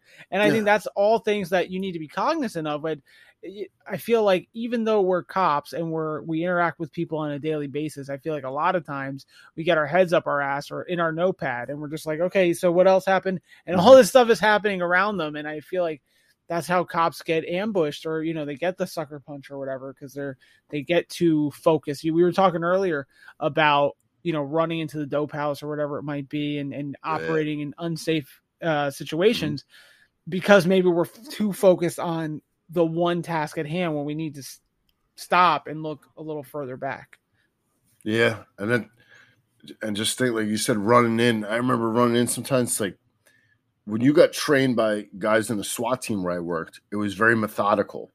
And that's one mm-hmm. thing when I had that sergeant come in that I brought up before about that. He went in on the first, he was like, listen, I'm not going to change anything. He goes, I- am new. You guys know what you're doing. No issues. But we went in and he's like, listen, you guys, what are you doing? because we would just run through. There was no, it was like, mm. ah, I'm running through and got to get the drugs. Like you said, if, if, someone told you that certain amount, if they got enough where it really fucking matters, they're not going to be able to flush it, you know. And if you've right. seen Goodfellas, you've seen they got to cut the thing open, they got to start pouring mm. it down. Mm. That takes a minute, you know what I mean? Right, right. Yeah, absolutely. It's um, it's all things to take into consideration. Um, so what made you decide to write the book? What's the book called? The book is called Beware the Body Body Language and Aggression Detection for a Hostile World. I wrote the book a, a preliminary. I'm like, this is information that every cop should have and law enforcement should have. And I started writing it and writing it because I, I, I'm working now on a book for detecting, assisting in detecting deceptions on deception. But I was like, this is this needs to get out first. This is more important. And when I started writing it, I was like, you know, this is also stuff with the way the world's going. Your average person that wants to take care of themselves and not be a victim could also use this. And then it's very, very geared towards law enforcement. The majority of the info there. And I keep on saying, if you're in law enforcement, if you're in law enforcement, where the civilian that reads it probably gets annoyed. Mm-hmm. But I mean, it is what it is. There's things in there that, on top of the pimples, I bring up pre-attack, pre pre pre-flight indicators. There's also Mhm. things such as foreshadowing the body's way of letting you know what it wants to do before it does it, and then anti-victim mentality. Not sorry, not mentality, movements. They've done studies where they took convicts that were convicted of violent crimes against strangers, people they didn't know, and they videoed a city street that was a high crime area and just people walking. And they brought in, I think it was choreographers or, or some type of people to uh, calibrate and, and kind of quantify the way the person was moving. And then they had the, the convict say, Hey, who would you attack here? Who would you attack? And they, they did a scale and they found overwhelmingly there's certain ways people walk that make them more likely to be a victim. Whether you walk, there's some people, if you've ever seen, they walk with their left hand, left arm going forward with their left, uh, their left leg, which is different from the majority of people. And when you stand out, you catch a predator's eye. The same way the wolf or the or another predatory animal is going to see a buffalo or another prey animal. They're to be like, well, they're not to go for the one that's walking with everybody else. They're to find one that's walking a little messed up, little. And I, I'm not trying to, you know, listen. People have limps and things like that. It is Sure, it is what it sure. is. I'm not. Please don't take this the wrong way, but there's certain things the way people wobble, and is the best we can. As we get older, or Mhm. we have injuries and things like that, we're not to be able to all walk straight up. But we, on top of that, we looking around when we're walking around. Are we carrying 10 things that we need to return, not keeping our hands free so we can Mhm. fight if we need to? We look like we should be attacked. If I'm a predator, Sure. oh, there's someone that's not paying attention. They got 10 stacks of, of bags they're going to return at the store and they're moving back and forth. Right. Yeah, and it, it comes down to situational awareness too. Mhm. I feel like you know um, nowadays society, everyone's got their phone out. They're always, and I, I catch myself too when I'm running to the grocery store, and I kind of dip down like con- condition green, like I'm kind of little not not as uh, as heightened of, of alert, and you know I'll be dicking around on my phone or whatever, and I realize like you know this, if I was a predator, I'd be the one that I'd go after because I'm not I'm unsuspecting. You know what I mean? Like and and my hands are taking care uh taking doing things. So it's it's important to keep that in mind. Uh you see it all too often in these videos where people get attacked or people get jumped or whatever and they never saw it coming because there there is no situational awareness and I think not only that you can talking about the things you're seeing like you can if you stand out the negative actor will stand out just as well. You can see, hey, who's walking around going to the store like everybody else, and who's the guy kind of lurking, looking at me. You know what I mean? You can you can eye that also. Yeah, uh, and, that's the thing. Why is this person pacing? I bring that up in the book as well. I don't need to bring that up to law enforcement as a whole. And there's four different types of pacing that I go over, but two of the, one, the ones that I'm concerned with is erratic pacing and dominant pacing. You got someone walking around like in a deliberate stride with clench fist, the digital flexion at the same time in a parking lot. Hmm, Maybe they're high on a drug and they want to fight. Maybe they're mad at someone else and they're looking to take their aggression out on somebody who knows? Maybe that's something I want to pay attention to. On top of an erratic, just walking around without any specific direction. If I've got Mhm. that in a parking lot, I'm pulling out. I know most states you got to pump your own gas. Jersey is the last state in the country we don't pump our own gas. We're not allowed. We're not trusted to do such things by the the king of of New Jersey. right, Can't allow right. that. You know that that would be dangerous if we pumped our own Sure. gas. Who, who knows what would happen? but yeah, you know, you go out to a gas station, you get out at night, and you're going, well, why are you just looking down at your car or, like you said, the cell phone? Look, or even the day. People commit crimes during the day, and it seems to be becoming more and more popular because Yeah, yeah. It's just the way things are going right now. Right, right. You know, yeah, for sure. Um you start seeing what is standing out and that's something that, you know, law enforcement do. And um talking about the pacing thing, it made me think of like different disturbances I went on or different in- investigations and you get the one guy who would show up on scene, everybody sit down, stop moving, what are you doing? Then you got the the guy who kind of been around a minute and go, no, this guy's just walking around. He's not running. He's nervous. He's he's not happy that he's involved in the police, but he's not aggressive either. He's just trying to calm himself. And that's one of the things where you start noticing as you start paying attention to people, um, you start noticing what is, you know, I could tell. Uh, my buddy actually sent me a body camera video the other day of a guy taking off on him running, and I saw I saw it. You know, I could see Yeah. the guy standing there and he does a very, I mean, instant look over his shoulder and he's gone. Uh, And I could just see by he, how he was standing the whole time. I was like, ah, there he goes. Like, you know, it's something you learn through time. And why not, you know, le- why wait to learn? Like, if you can have webinars, if you can have books, if you can have trainings kind of teach you these things, why why would you not take that? That's how I always saw it. Yeah, no, I agree. And that's one of the things I'm not shitting on any academies here. Where I went, I had some real good instructors that taught defensive tactics and things. But the issue was we only had one full time. Mhm. And that's you look at it and you say, What do you mean you had only one full time? One full time instructor, and the other ones were not on the road doing police work and doing whatever else they have to do in life, they would come in and share their knowledge. And you also had the Right. other instructors that would do courses. But there was such a what's the word I'm looking for? An emphasis when I was in on community policing. Yeah. Community policing, community policing. Okay, well, if you don't know how to talk to people and be a decent human being to begin with, maybe you shouldn't have taken this fucking job to begin with, right? And that's something that I- I just, you know, or you want to spend a couple days practicing writing tickets. Those are the things you can learn on the job. I want Yeah. to learn how to keep myself safe. And there were some good tactical instructors that came in from different areas. But like I said, it was all right, we're going to give two days of this or three days of that. Interdiction, I didn't know what interdiction was until I was on the job, probably a few months, and I was taking as many courses as I could. If they wouldn't send me to a course, I don't care. I would take a day off. When I was off, I pay myself. I went to a bunch of I went to classes with, with Dennis Benigno and me would go. We'd pay ourselves on our own time and we would just go. And we'd Mhm. learn things. I remember the first one I went though, before I ever partnered up with him, I go, interdiction. I go, I remember sitting through the class thinking, does anybody else know about this stuff? Because it wasn't a big thing. It was never used that terminology, interdiction. Right. Yeah. Yeah. And I'm like, wow, this is this is crazy stuff. And they're just breaking things down. And I'm like, wow, this is a whole new world for me. And it's those are the things that's like you said, why wait until you stumble upon it on the job? There are Mhm. courses out there. There's plenty of courses to take. Sure. And what I always go back to is, you know, a lot of cops strive to be proactive. You know, they they they go into this job to arrest people, but we can use that term proactivity and apply it to literally every different aspect of the job. Be proactive with the job itself. You know, don't wait until you're you stumble upon it until whatever. If if it exists, go seek it.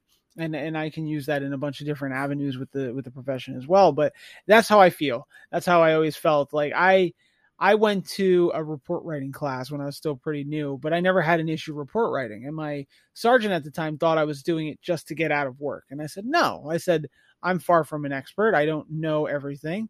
I want to get better. If there's a class out there that can refine my skills, why would I not take it? You know, I'm I'm of the mindset that until you are the master, you can always learn something. And really, when are you a master?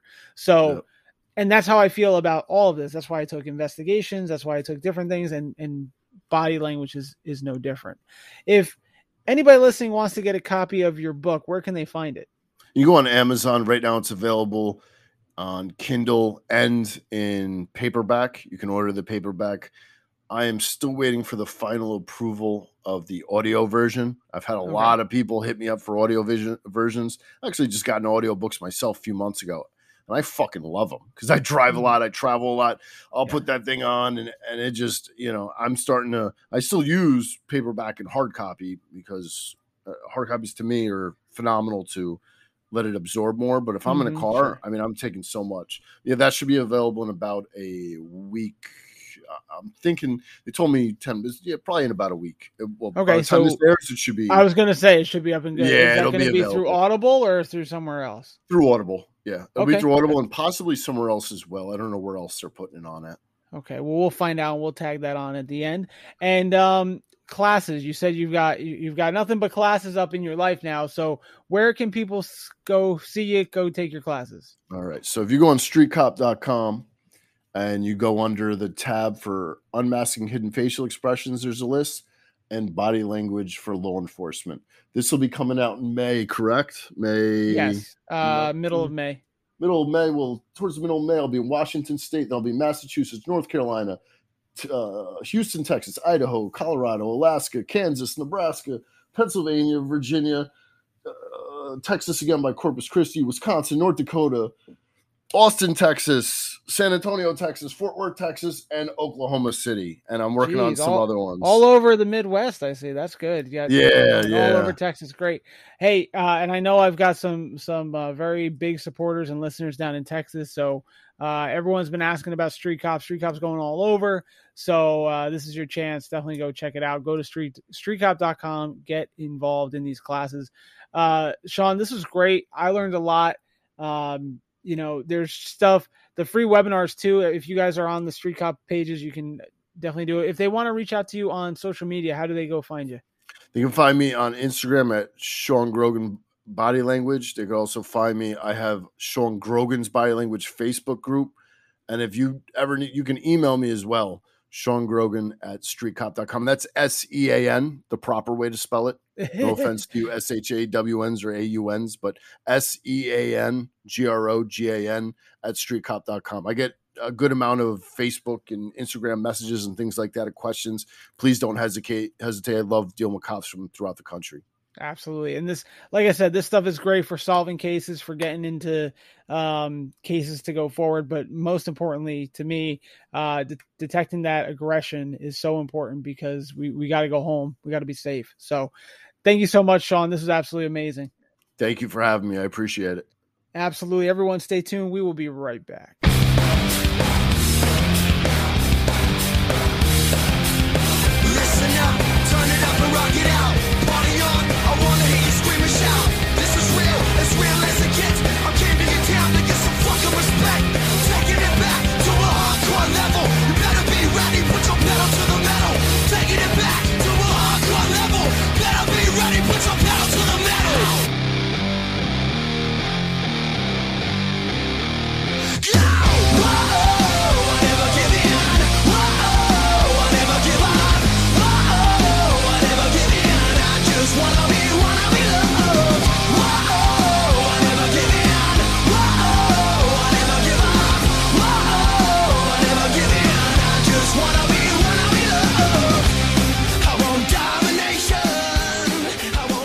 Once again, thank you to Sean Grogan for an amazing episode. Learned a lot, had a good laugh, time or two.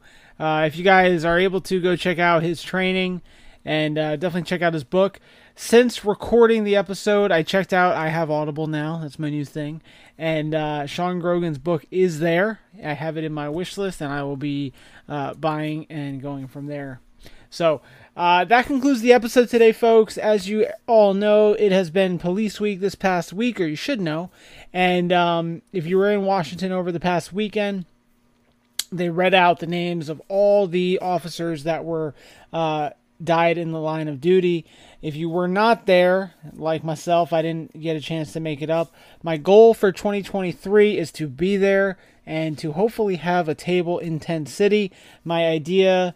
I've, this is a brand new thing. I haven't talked to any of them. Is to get a bunch of the meme pages together, and we'll uh, all go in on a table in Tent City, and we'll do a meme page, a meme lord merch store in Tent City. If you think it's a good idea, hit me up right now and tell me because I uh, I, I need to start building momentum. But anyway, uh, if you weren't there, I uh, like myself, you didn't get a chance to hear all 617 names uh, read at the uh, the candlelight vigil. So I'm going to do that for the end of the episode. I ask you to please listen to the entirety of it. Each of these individuals gave the ultimate sacrifice for our communities, for our country, and um, it's only right that you hear all their names read, just so everyone knows, just so I can kind of share this information with you. 617 total line of duty deaths. This is by odmp.org. Of those, I'm going to do a breakdown. 1100 I'm sorry, 11 were 9/11 related illness, 6 assaults, 24 automobile crashes, 439 COVID-19, 3 drowned, 3 duty related illnesses, 1 fall, 62 by gunfire, 2 by gunfire inadvertent, 22 heart attacks, 3 motorcycle crashes, four stabbed, 14 struck by vehicle, one training accident, three vehicle pursuits, 17 vehicular assaults, and two weather or natural disasters. That doesn't count suicides. Um, and I'm sure there's more because I know for some agencies COVID was underreported. So that's the number. And uh, now do me a solid, guys. We are going to read, we, I am going to read all 617 names. And since this is going to be the end of the episode, guys, check us out next week. Uh, I will have the Iceman on from the Motor Cop Chronicles. All right, here we go. Sergeant Gordon William Best, North Myrtle Beach Department of Public Safety, South Carolina. Deputy Sheriff James Robert Gardner, Bradley County Sheriff's Office, Arkansas. Sergeant Daniel Marcus Mobley, DeKalb County Police Department, Georgia. Constable Cecil Nunley, Sequatchie County Constable's Office, Tennessee. Lieutenant Jeffrey Shannon Bain, DeKalb County Sheriff's Office, Alabama. Deputy Sheriff Nicholas Alexander Howell, Henry County Sheriff's Office, Georgia. Sergeant Randall Lewis Sims, Texas Department of Criminal Justice, Correctional Institutions Division, Texas. Special Deputy Marshal Havania Denise Holly, United States Department of Justice, U.S. Marshal Service, United States. Deputy Sheriff Jonathan David Prince, Marion County Sheriff's Office, South Carolina. Police Officer James Robert Hughes, Kalispel Tribal Police Department, TR. Sorry, I don't know what that means. Police Officer Brian David Sicknick, U.S. Capitol Police. Sergeant David George Crumpler, Henry County Police Department, Georgia. First Sergeant Timothy Lee Howell, North Carolina Highway Patrol. Lieutenant William Lyle Gardner, Denver City Police Department, Texas. Conservation Officer Stephen Reinhard, Iowa Department of Natural Resources. Police Officer Reginald Cooley, New York City Police Department. Sergeant Peter C. Woods, New York City Police Department. Police Officer Arturo Villegas Sr., Alamo Police Department, Georgia. Police Officer Lyndon Tyler Britt, Chandler Police Department, Arizona. Sergeant Brian Roy Levine, Hillsborough County Sheriff's Office, Florida. Agent Luis Angel Marrero Diaz, Puerto Rico Police Department. Agent Luis Xavier Salomon Condi, Carolina Municipal Police Department, Puerto Rico. Agent Eleazar Hernandez Cartagena, Carolina Municipal Police Department, Puerto Rico. Detective Camarino Santiago, El Paso Police Department, Texas.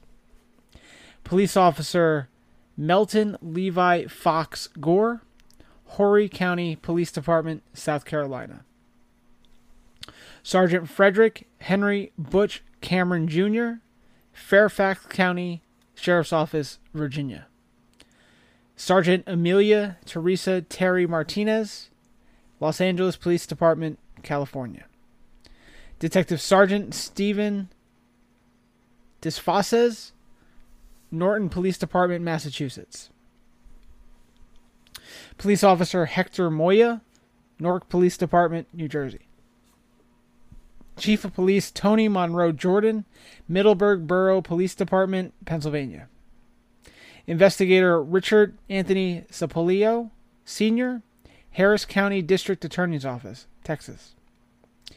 Police Officer Joseph Henry Montgomery, Arizona University Police Department, Arizona. Corporal Christine Lynn Peters, Greenbelt Police Department, Maryland.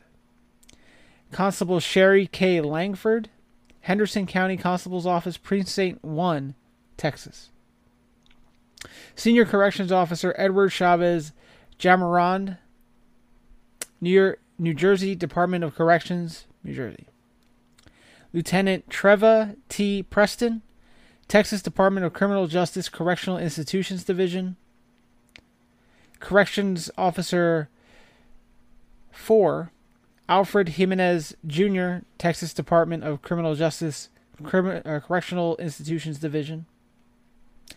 Corporal Juvesio Gar- Garcia Jr., Rio Grande City Consolidated Independent School District Police Department, Texas. Police Department Jerry Stephen Hemphill, Lanier Technical College Police Department, Georgia. Sergeant Edward John Marcusella Jr., Colleton County Sheriff's Office, South Carolina. Lieutenant John Edward Rain- Reynolds, Garden Grove Police Department, California. Corrections Officer Joseph Andrew Martini, Ulster County Sheriff's Office, New York. Deputy Sheriff Adam Samuel Gibson, Sacramento County Sheriff's Office, California. Corrections De- Deputy 2, Ralph Edward Serrano, San Diego County Probations Department, California. Court Bailiff Ger- Gerald Bear Smith, Pahrump Justice Court, Nevada. Police Officer Brandon Michael Stalker, Toledo Police Department, Ohio. Warrants Officer Toby J. Kaiser, Knoxville Sheriff's Office, Tennessee. Deputy Sheriff Jacinto R. Navarro Jr., Palm Beach County Sheriff's Office, Florida. Officer Brian Don Shields, United, United States Department of Homeland Security, Customs and Border Protection Office of Field Operations, United States. Lieutenant Robert John Van Zale, Suffolk County Police Department, New York. Lieutenant Frank Arnold, California Department of Developmental Services, Office of Protective Services. Detective Brian K. McAdams Sr., Newark Police Department, New Jersey. Special Agent Wayne Douglas Snyder, Georgia Department of Corrections, Georgia. Lieutenant Juan Rafael Rivera Padua, Puerto Rico Police Department. Special Deputy Marshal Craig Allen Kreiner, United States Department of Justice, United States Marshal Service. Captain Michael D'Angelo Gar- Garrigan, Gordon County Sheriff's Office, Georgia. Sergeant Charles F. Dotson, Baton Rouge Police Department, Louisiana. Lieutenant Hassien El Amin, Arkansas State Hospital Department of Public Safety. Police Officer Philip Tackless Sudario, Los Angeles Police Department, California. Deputy Sheriff 2, Frank Gonzalez Holguin, Tulare, Tulare County Sheriff's Office, California. Auxiliary Sergeant Luis Michael Livatino, Jacksonville Sheriff's Office, Florida. Correctional Officer John Michael Bowe, Missouri Department of Corrections. Sergeant Patricia Ellen Guillen, Los Angeles Police Department, California. Sergeant Tommy W. Cudd, Union County Sheriff's Office, South Carolina. Director of Field Operations Beverly Matthews Good, United States Department of Homeland Security, Customs and Border Protection, Office of Field Operations. Sergeant Jeffrey Robert Smith, Berry College Police Department, Georgia. Lieutenant David Eason, Georgia Department of Corrections. Special Agent Robert Allen Mayer Jr., United States Department of Homeland Security, Customs and Border Protection, Office of Professional Responsibility. Sergeant William Brodigam, New York City Police Department. Detention Officer Julio Cesar Martinez, Ellis County Sheriff's Office, Texas. Special Agent Jimmy John Daniels, United States Department of Justice, Federal Bureau of Investigations. Correctional Officer Juan L. Yanez, Miami Dade County Department of Corrections and Rehabilitation, Florida. Sergeant Grace A. Bellamy, Georgia Department of Corrections. Lieutenant Michael Anthony Bout, Sr., uh, Hancock County Sheriff's Office, Mississippi. Police Officer Joseph Anthony Cisneros, Jr., San Antonio Police Department, Texas.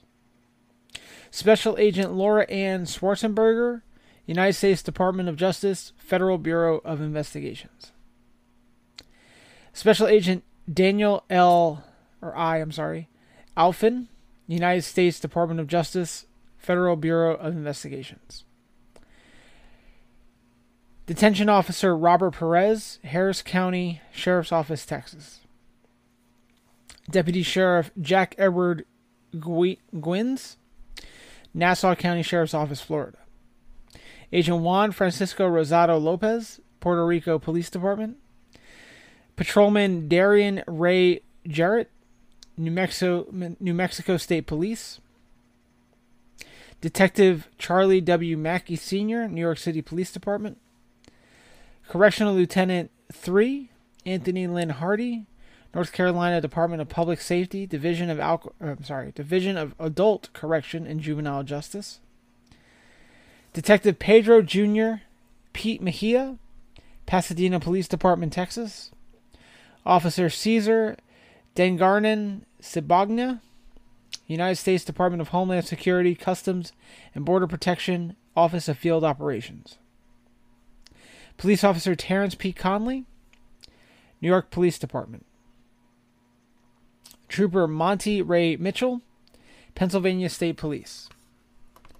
Special Deputy Marshal Vincent Andrew Gala Jr., United States Department of Justice, United States Marshal Service. Deputy Sheriff Ross William Dixon, Cambria County Sheriff's Office, Pennsylvania. Officer Richard Larry Odom, Georgia Public Safety Training Center. Corrections Officer 4, Vicky V. James, Texas Department of Criminal Justice, Corrections Institutions Division. Investigator Eddie B. Hutchinson III, Walker County Criminal District Attorney's Office, Texas. Special Deputy Marshal Hugh Boyd Bennett, United States Department of Justice, United States Marshal Service. Chief of Police Timothy John Sheenan, California Borough Police Department, Pennsylvania. That one took me for a loop. Deputy Sheriff Donald Raymond Gilvreth III, Hamilton County Sheriff's Office, Ohio. Police Officer Mitchell Aaron Penton, Dallas Police Department, Texas. Officer Officer Gennaro uh, Guerrero, Guerrero, excuse me, United States Department of Homeland Security, Customs and Border Patrol, Office of Field Operations. Corrections Officer 4, Taiwo Carolyn Obelli, Texas Department of Criminal Justice, Correctional Institution Division. Major Esteban Stevie Ramirez III, Bell County Sheriff's Office.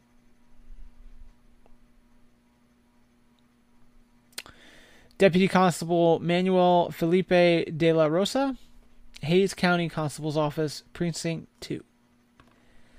Sergeant Paul, I'm sorry, Richard Paul Brown II, Fresno Police Department, California. Deputy Sheriff Michael James Magli, Pinellas County Sheriff's Office. Police Officer Horatio Sebastian Dominguez, Miccosukee Tribal Police Department. Lieutenant Eugene Lee Lasco, Indiana Department of Corrections.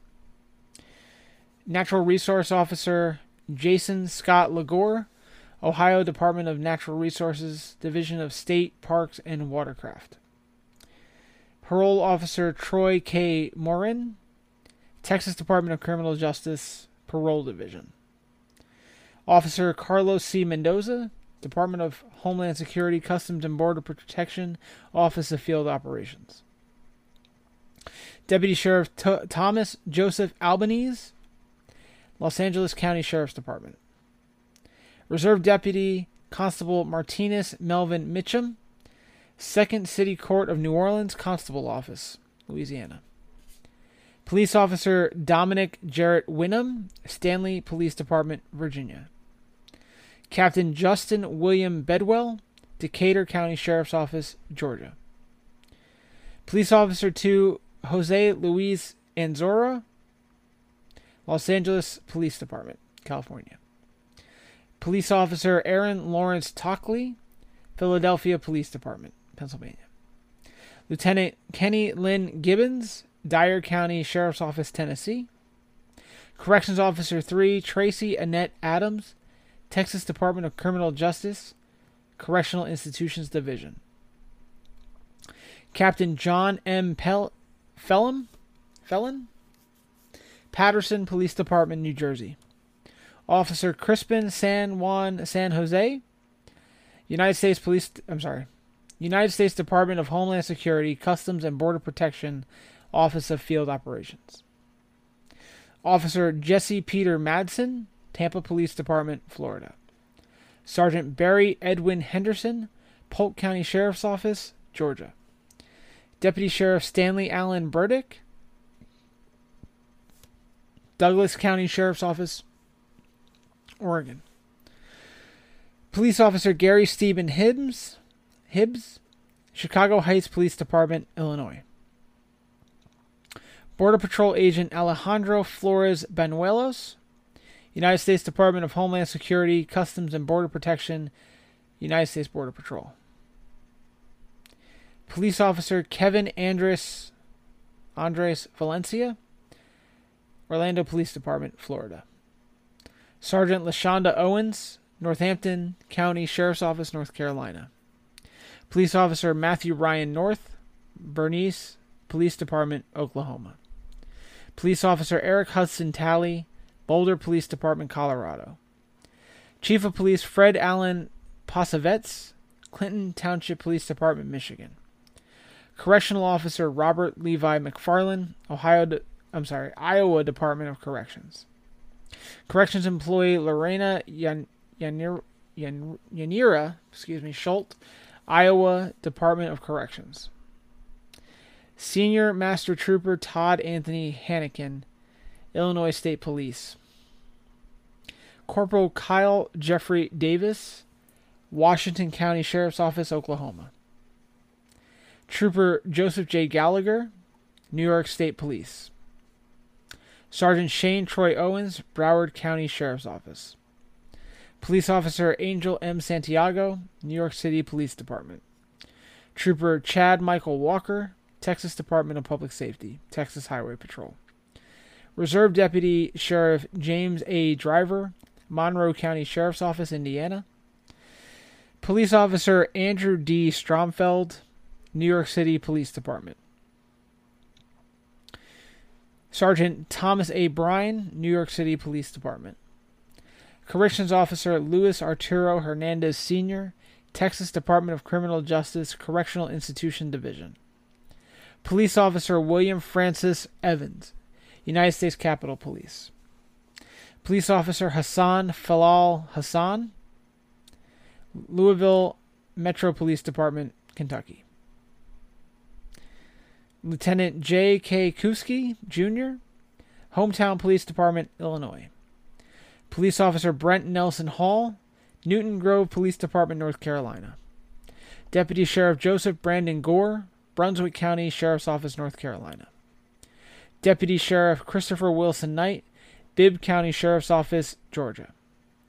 Sergeant James Kyle Smith, Iowa State Patrol. Corrections Deputy Willie Lois Dorch, Shelby County Sheriff's Office, Tennessee. Deputy Sheriff Thomas Patrick Barnes, Jefferson Davis County Sheriff's Department, Mississippi. Deputy Sheriff Carlos Antonio Hernandez, Palm Beach County Sheriff's Office, Florida. Border Patrol Agent Christopher Shane Simpkins, United States Department of Homeland Security, Customs and Border Patrol, United States Border Patrol. Detective Harry O. D'Onofrio, D'Onofrio, New York City Police Department. Sergeant Anthony Ray White, Los Angeles Police Department, California. Detention Deputy Mark Edward Anderson, Olmsted County Sheriff's Office, Minnesota. Corrections Officer Jimmy Garcia, Texas Department of Criminal Justice, Correctional Institute Institutions Division. Police Officer David Dwayne Party, Lexington Police Department, North Carolina. Police Officer Armando Chaz Mendoza, Clayton County Police Department, Georgia. Deputy Sheriff Terry Dyer, Madison County Sheriff's Office, Tennessee. Deputy Sheriff Alexander David Quads, Harris County Sheriff's Office, Texas. Correctional Officer Alec Alexei Vladimir Aguilar, Miami Dade County Department of Corrections and Rehabilitation, Florida. Lead Special Officer Keith A. Mills, United States Department of Treasury, United States Secret, Secret Service Special Services Division. Correctional Officer David Lynn Craybaum, Wisconsin Department of Corrections.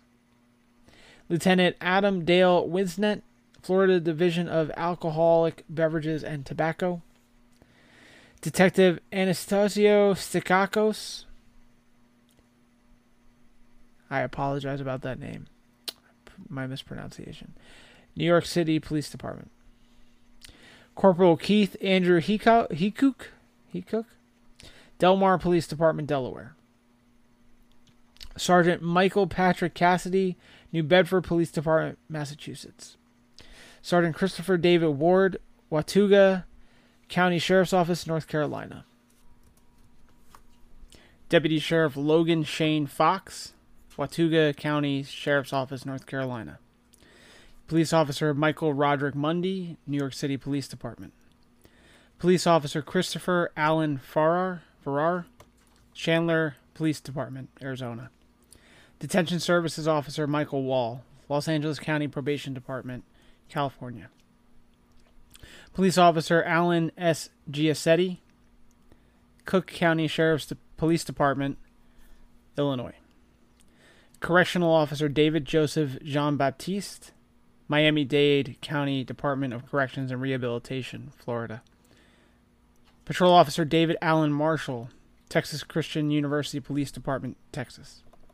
Sergeant John Richard Burright, Oregon State Police, Oregon. Border Patrol Agent Freddie Vasquez, United States Department of Homeland Security, Customs and Border Protection, United States Border Patrol. Detective Luca Pietro Benedetti, San Luis Obispo Police Department, California. Deputy Sheriff Samuel Alexander Leonard, Concho County Sheriff's Office, Texas. Sergeant Stephen George Jones, Concho County Sheriff's Office, Texas. Police Officer Jimmy Art In, Stockton Police Department, California. Deputy Sheriff James Allen Herrera, Denver Sheriff's Department, Colorado. Lieutenant Adam Gustafson, West Fargo Police Department, North Dakota. Superintendent Scott Damian Slip Mahoney, Delaware County Bureau of Park Police and Fire Safety, Pennsylvania. Police Officer Christopher Neal Oberheim, Champaign Police Department, Illinois. Police Officer Jeremy Allen Britton, Nogales Police Department, Arizona. Corporal Thomas Wade Frazier, Artesia Police Department, New Mexico. Police Officer Christopher Scott Scotty Triplett, Memphis Police Department, Tennessee. Detective Stephen Christopher Arnold, Jefferson Jefferson Parish Sheriff's Office, Louisiana. Deputy Sheriff Wagner Lee Buzz Backett Jr., Breckinridge County Sheriff's Office, Kentucky. Conservation Officer Sarah Ann Grell, Minnesota Department of Natural Resources Enforcement Division. Deputy Sheriff Daniel James Duke Trujillo, Denver Sheriff's Office, Colorado. Trooper John Martin Harris, Mississippi Department of Public Safety, Mississippi Highway Patrol. Border Patrol Agent Juan Manuel Urrutia, United States Department of Homeland Security, Customs and Border Protection, United States Border Patrol. Detective Stanley Dash, New York City Police Department. Deputy Sheriff Dustin Kyle Speckles, Hays County Sheriff's Office, Texas. Police Officer Gennaro Allen New, Phoenix Police Department, Arizona. Sergeant Dominic David Vaca, San Bernardino County Sheriff's Department, California. Sergeant Jose R. Rivera, Suffolk Police Department, Virginia. Sergeant Natalie Brill, New York City Police Department. Detective Ryan Park, San Diego Police Department, California. Detective Jamie Huntley Park, San Diego Police Department, California. Police Officer Emmanuel Familia, Worcester Police Department, Massachusetts. Deputy Sheriff William Henry Smith Jr., Baldwin County Sheriff's Office, Alabama. Police Officer Charlie Lewis Banks Jr., Deerwood Police Department, Minnesota. Police Officer Stephen L. Rodriguez, New York City Police Department. Sergeant Erasmo Garcia Garcia Torres, Puerto Rico Police Department. Sergeant Teresa Elizabeth Simon, Slidell Police Department, Louisiana. Police Officer Alexandra Brenneman Harris, Seattle Police Department, Washington.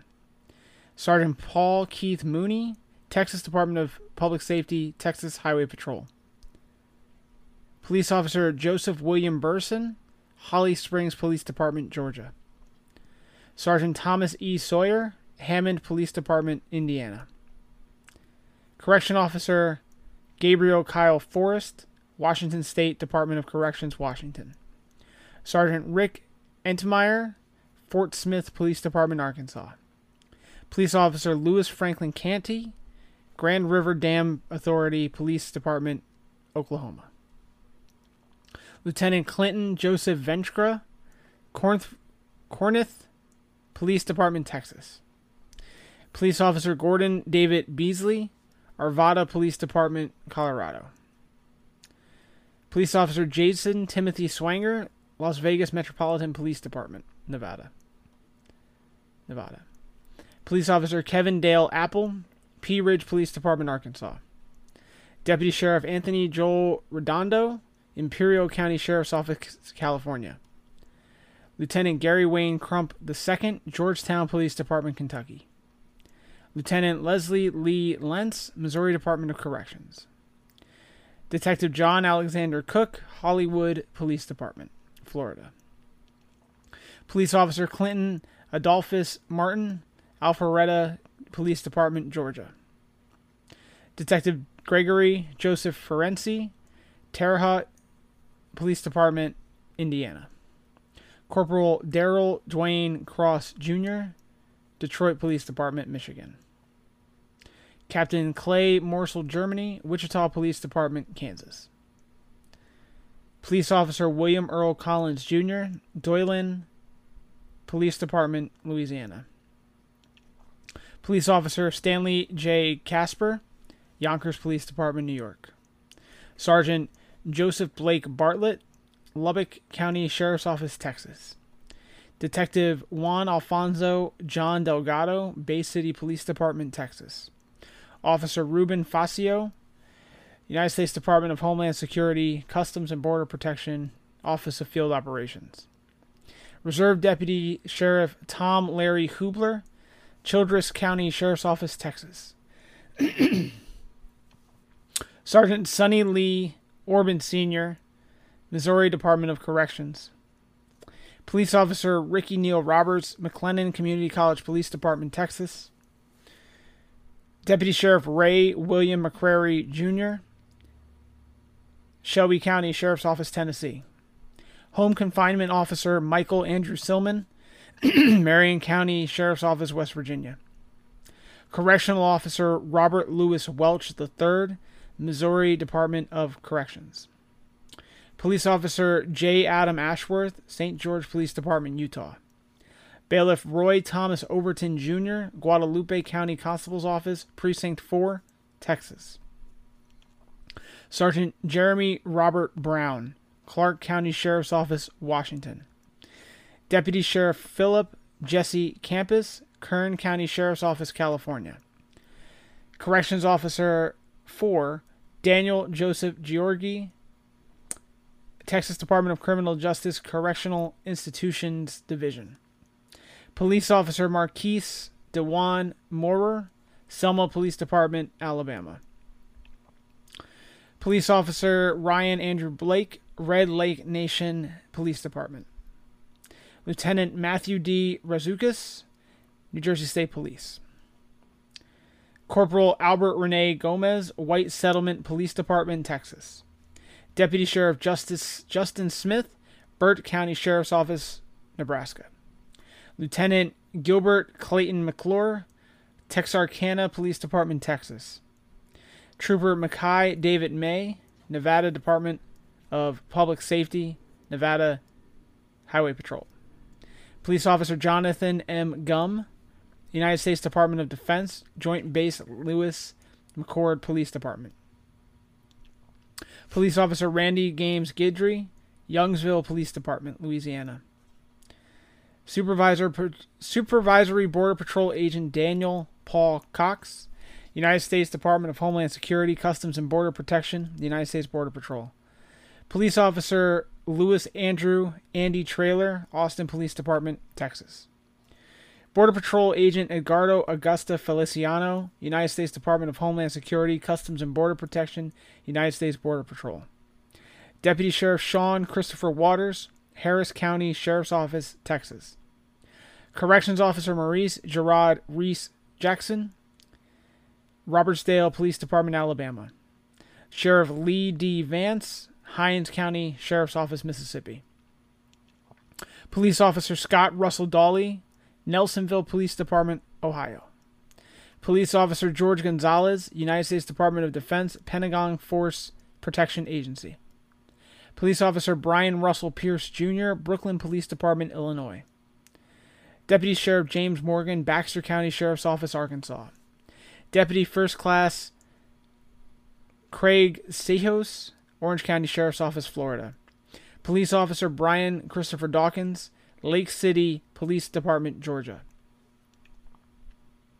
Deputy Sheriff Brandon Alexander Shirley, Jackson Jefferson County Sheriff's Office, Kentucky. Police Officer Vladimir Nikolove Malieve, Philadelphia Police Department, Pennsylvania. Police Officer Matthew Aaron Hefter, Phoenix Police Department, Arizona. Sergeant Clayton Sanders, Georgia Department of Corrections, Georgia.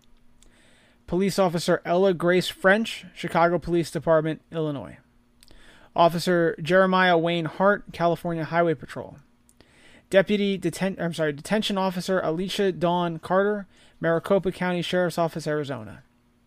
Section Chief Ronald Ma- Ronald Mason Hunter Jr., United States Department of Homeland Security, Immigration and Customs Enforcement, Office of Enforcement and Removal Operations.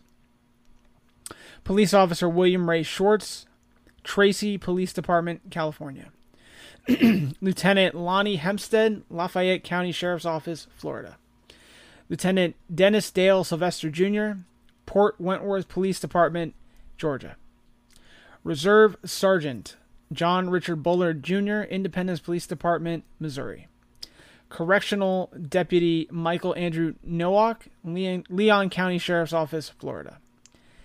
Captain Ramsey Odell Mannon, Effington Effingham County Sheriff's Office, Georgia. Corrections Officer Dennis Keith Bennett, Missouri Department of Corrections. Narcotics Agent Robert Dane Daffin Jr., George County Sheriff's Office, Mississippi. Special Agent Gregory Cleveland Holland, United States Department of Veteran Affairs, Police Services. Police Officer Juan Manuel Gomez Lopez, Pelham Police Department, Alabama. Police Department Jennifer B. Sepot, Fort Lauderdale Police Department, Florida. Trooper Lazaro Roberto Febles, Florida Highway Patrol. Detective Shante Neil Baker, New York City Police Department. Sergeant Ryan Joseph Proxmere, Kalamazoo County Sheriff's Office, Michigan. Officer Robert Cray Cloninger, Mount Gilead Police Department, North Carolina. Sergeant Stephen William Mazada, Lee County Sheriff's Office, Florida. Detective Ryan Orion Williamson, Pasco County Sheriff's Office, Florida. Police Officer Robert Allen Williams, West Palm Beach Police Department, Florida. Corrections Officer Michael Preston Taylor, Sumter County Sheriff's Office, Florida. Deputy Sheriff Dennis Wayne Dixon, Catawba County Sheriff's Office, North Carolina. Forensic Specialist 2, Hans Molina Terrazas, Nevada Department of Health and Human Services, Division of Public and Behavioral Safety, Stein Forensics Facility, Nevada. Border Patrol Agent Ricardo Zarate, United States Department of Homeland Security, Customs and Border Protection, United States Border Patrol. Police Officer Jason Robert Rayner, Daytona Beach Police Department, Florida. Officer Yokima Latrice Conyers, United States Department of Homeland Security, Customs and Border Protection, Office of Field Operations. Sergeant Joe Martin Olivares, Texas Department of Criminal Justice Correctional Institutions Division. Police Officer Edward Perez, Miami Beach Police Department, Florida. Deputy Sheriff Eric Otis Ritter, Moore County Sheriff's Office, North Carolina. Sergeant John Arthur Harris II, Tulsa County Sheriff's Office, Oklahoma. Sergeant Kuang Shang Johnny Wang, South Houston Police Department, Texas. Officer Monica June Riola, United States Department of Homeland Security, Customs and Border Protection, Office of Field Operations. Sergeant Francisco Jose Tobar, Palm Bay Police Department, Florida. Sergeant Patrick Wayne Madison, Coral Springs Police Department, Florida. Detective Rodney LaRon Davis Sr., Waycross Police Department, Georgia. Criminal Investigator 2, Nicholas Anderson Bootwell, Georgia Department of Corrections. Police Officer Sonny Clerge, New York City Police Department. Correctional Officer Daryl Scout, I'm sorry, Daryl Scout Goodrich Jr., Washington State Department of Corrections. Deputy Sheriff Harry Marvin Buddy Hutchinson Jr., Blount County Sheriff's Office, Alabama. Deputy Sheriff Matthew S. Gibbs, San Diego County Sheriff's Department, California. Deputy Sheriff Jody Hull Jr., St. Johns County Sheriff's Office, Florida. Corrections Deputy Kevin Kokinis, Branch County Sheriff's Office, Michigan. Trooper James Joseph Monda, New York State Police. Detective Manuel Christopher Widener, Paris Police Department, Texas. Patrolman Matthew Adam Jimenez, Beeville Police Department, Texas. Reserve Police Officer David Edward Ruiz, Dallas Police Department, Texas. Sergeant Thomas Infante Sr., Harris County Constable's Office, Precinct 6, Texas. Deputy Sheriff Christopher Broadhead, Polk County Sheriff's Office, Florida. Deputy Sheriff Harry Robert Kaczynski, Jr., Brevard County Sheriff's Office, Florida. Officer Eric James Skelton, United States Department of Homeland Security, Customs and Border Protection, Office of Field Operations. Deputy Sheriff Roger Allen Mitchell, Sullivan County Sheriff's Office, Tennessee.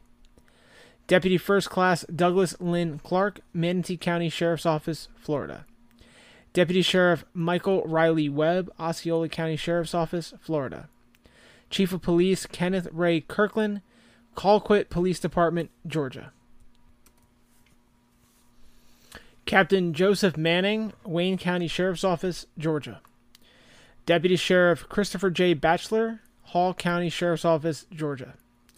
Sergeant John Lee Trout Sr., Bernice Police Department, Oklahoma. Corrections Deputy Lakeisha Lachey Tucker, Shelby County Sheriff's Office, Tennessee. Senior Police Officer Randolph Boyd Jr., Austin Police Department, Texas.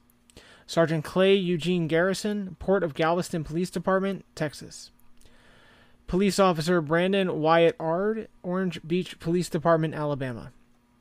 Police Officer Harminder Singh Grewal, Galt Police Department, California. Deputy First Class Paul Luciano, Flagler County Sheriff's Office, Florida. Senior Federal Air Marshal Sean P. Hennessy, United States Department of Homeland Security, Transportation Security Administration, Federal Air Marshal Service. Senior Sergeant Steve Urias, Austin Police Department, Texas. Sergeant Christopher Ray Wilson, Texas Parks and, Ho- and Wildlife Department Law Enforcement Division. Detective Anthony Stanley, Oyster Creek Police Department, Texas. Police Officer Michael Weiskopf, St. Petersburg Police Department, Florida. Corrections Officer James Nathaniel Henry, Hays County Sheriff's Office, Texas. Correctional Officer Trainee Whitney Nicole Cloud, Florida Department of Corrections, Florida. Trooper Sean Christopher Rick, Florida uh, Highway Patrol. Parole Officer Broderick Richard Day, Iowa 5th Judicial Circuit Department of Correctional Services. Corporal Devra Simpson Rosario, Philadelphia Police Department, Pennsylvania. Sergeant Jason Donaldson, Caldwell County Sheriff's Office, Texas. Patrolman Leslie Shane Green, Sheridan Police Department, Arkansas.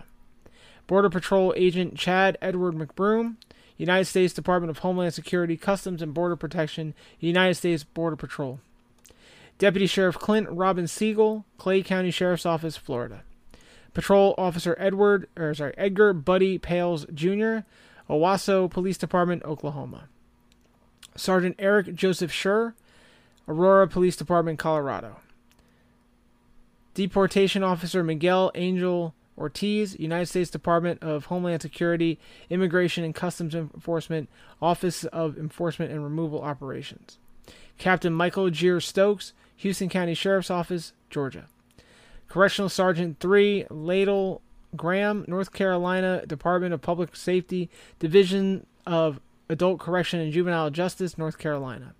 Public Safety Officer Dustin Michael Beasley, North Augusta Department of Public Safety, South Carolina. Deputy First Class William Nelson Diaz, Lee County Sheriff's Office, Florida. Police Officer Fred, Freddie Joe Castro, Overland Park Police Department, Kansas. Police Officer Trade Copley, Cotton Valley Police Department, Louisiana. Deputy Sheriff Carlos David Ortiz, Colorado County Sheriff's Office, Texas. Laundry Manager 3, Lakeisha Monique Brantley, Texas Department of Criminal Justice Correctional Institutions Division. Lieutenant Robert Lois Travelstead, Sonoma County Sheriff's Office, California. Sergeant Eugene, I'm sorry, Daniel Eugene Watts, Jacksonville Beach Police Department, Florida. Police Officer Gregory Randall Young, Vernon College Police Department, Texas. Lieutenant Jonathan Andre Terra- Terrazas, El Paso Police Department, Texas.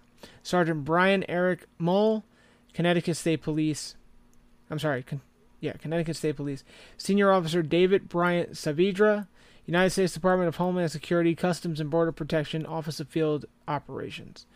Corrections Officer William Jackson Pravat, Sumter County Sheriff's Office, Florida. Sergeant William Jeffrey Yancey, Lake City Police Department, Georgia. Police Officer Frankie Abinal Gutierrez, Newnan Police Department, Georgia. City Marshal Michael Allen Keithley, West Police Department, Texas. Investigator Richard Wendell Humphrey, Baldwin County District Attorney's Office, Alabama. Deputy Sheriff Jody Jerome Smith, Carroll County Sheriff's Office, Georgia. Detective Sergeant Derek E. Side- Sidewell, Sidwell, Overton County Sheriff's Office, Tennessee. Deputy Sheriff Ronald Rudy Butler, Bexar County Sheriff's Office, Texas.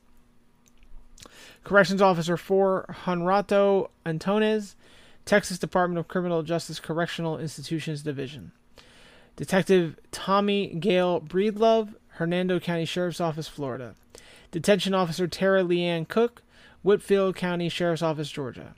Police Officer Edgar Albert Morris III, Collierville Police Department, Tennessee. Sergeant Matthew Chandler Moore, Arkansas Highway Patrol, Arkansas. Deputy Sheriff Michael David New, Okaloosa County Sheriff's Office, Florida. Police Officer Robert Troy Joyner, Ector County Independent School District Police Department, Texas. Parole Officer 2, Huey P. Primus III, Texas Department of Criminal Justice Parole Division. Sheriff Robert C. Niclan, Gonzales County Sheriff's Office, Texas.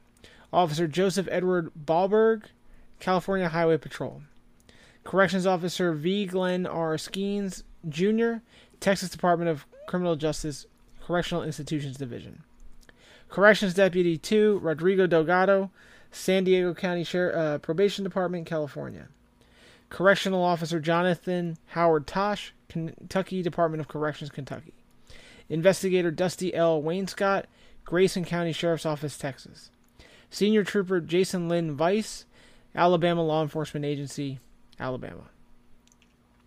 Correctional Officer 2, Yashika Anderson Stephen, Georgia Department of Corrections, Georgia. Corrections employee Cody Whitley Turner, Texas Department of Corrections Criminal Justice Correctional Institution Division. Police Officer Bonnie Nicole Jones, Danville Police Department, Virginia. Detention Officer Kendall Leroy Thomas, Maricopa County Sheriff's Office, Arizona. Officer Scott Edward Merritt, California Highway Patrol. Correctional Lieutenant Michael McKinney, Georgia Department of Corrections. Corrections Officer Richard Longoria, Louisville Metro Department of Corrections, Kentucky. Police Officer Clifford Dean Crouch, Tallahassee Police Department. Police Officer David A. Horton, Darien Police Department, Georgia. Deputy Sheriff Daryl Lamar Henderson, Shiawassee County Sheriff's Office, Michigan.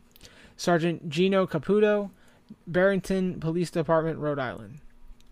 Detective Charles C. Vroom, Nassau County Police Department, New York. Deputy Sheriff Robert Craig Mills, Butler County Sheriff's Office, Ohio. Police Officer Stephen Jones, Barnwell Police Department, South Carolina. Deputy Sheriff Joshua Kane Haynes, or Hayes, Gibson County Sheriff's Office, Tennessee. Special Agent Justin Lee Slova- Slovacek, I think, Texas Department of Public Safety, Criminal Justice Division, Texas. Corrections Officer 3, Echo Rodriguez, Texas Department of Criminal Justice, Correctional Institutions Division.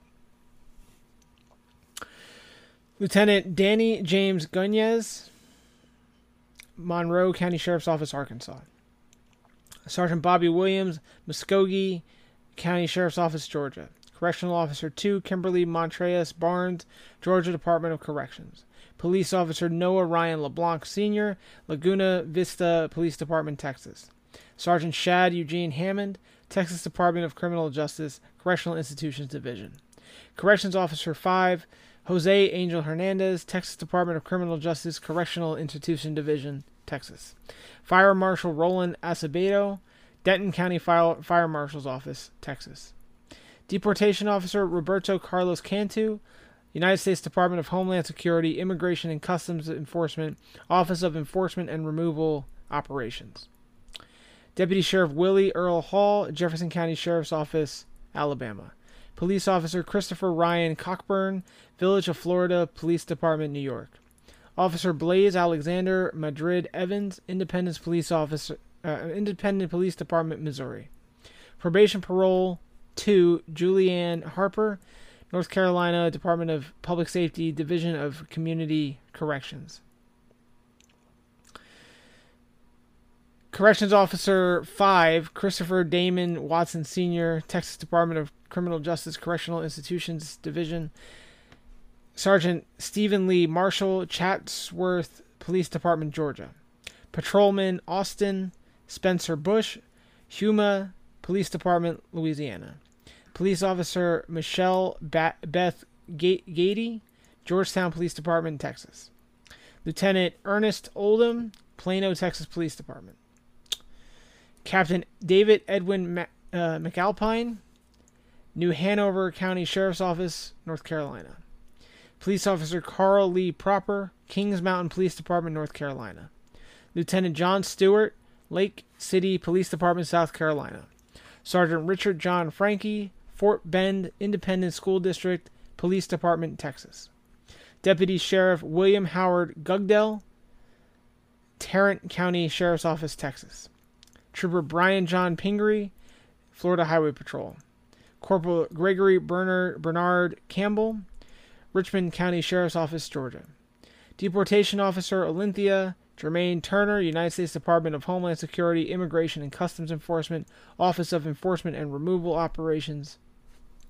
Lieutenant Brandy Megan Cross Stock, Brooklet Police Department, Georgia. Deputy Sheriff Talmadge Leon Tucker Jr., Glynn County Sheriff's Office, Georgia. Police Officer Jimmy Alexander Schindler, Memphis Police Department, Tennessee. Senior Police Officer William John Jeffrey, Houston Police Department, Texas. Sergeant Sherman Peebles, Muscogee Poli- uh, County Sheriff's Office, Georgia. Sergeant Sean Jeffrey Byler, Bullitt County Detention Center, Kentucky. Sergeant David Frank Miller, Clarksville Police Department, Tennessee. Corrections Officer 5, Cleatus Gilberto Sherman, Texas Department of Criminal Justice, Correctional Institution Division. Police Officer John Joseph John Kerr, Fond du Lac Police Department, Wisconsin. Border Patrol Agent Luis Herberto Dominguez, United States Department of Homeland Security, Customs and Border Protection, United States Border Patrol. Deputy Sheriff Luke Ryan Gross, Hancock County Sheriff's Office, Maine. Senior Corporal Arnulfo Pargas, Dallas Police Department, Texas. Corporal Charles Wayne Catron, Carroll County Sheriff's Office, Virginia. Senior Deputy Philip David Barron Jr., Victoria County Sheriff's Office, Texas. Police Officer Anthony Christopher Testa, West Palm Beach Police Department, Florida. Under Sheriff Jeremy, I'm sorry, Jeffrey Mark Montoya, Colfax County Sheriff's Office, New Mexico. Deputy Sheriff Matthew Locke, Hardin County Sheriff's Office, Tennessee. Corrections Officer 4, Charles Ronald Hughes, Texas Department of Criminal Justice, Correctional Institution Division, Texas. Corrections Officer 5, Connell Foreman, Texas Department of Criminal Justice, Correctional Institution Division, Texas. Border Patrol Agent David Blanco Ramirez, United States Department of Homeland Security, Customs and Border Protection, United States Border Patrol. Deputy Sheriff Joseph, I'm sorry, Joshua Joseph Moyers, Nassau County Sheriff's Office, Florida. Corporal Robert Wayne Nicholson, Clark County Sheriff's Office, Indiana. Police Chief Donald Hall, Magno- Magnolia Police Department, North Carolina. Police Officer Brian L. Rowland, Pittsburgh Bureau of Police, Pennsylvania. Police Officer Gregory Lynn Triplett, Waverly Police Department, Tennessee.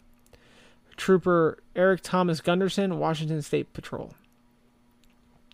Border Patrol Agent Alfredo Moises Ibarra, United States Department of Homeland Security, Customs and Border Patrol, United States Border Patrol. Detention Deputy Tony Lee Bruce, Bay County Sheriff's Office, Florida.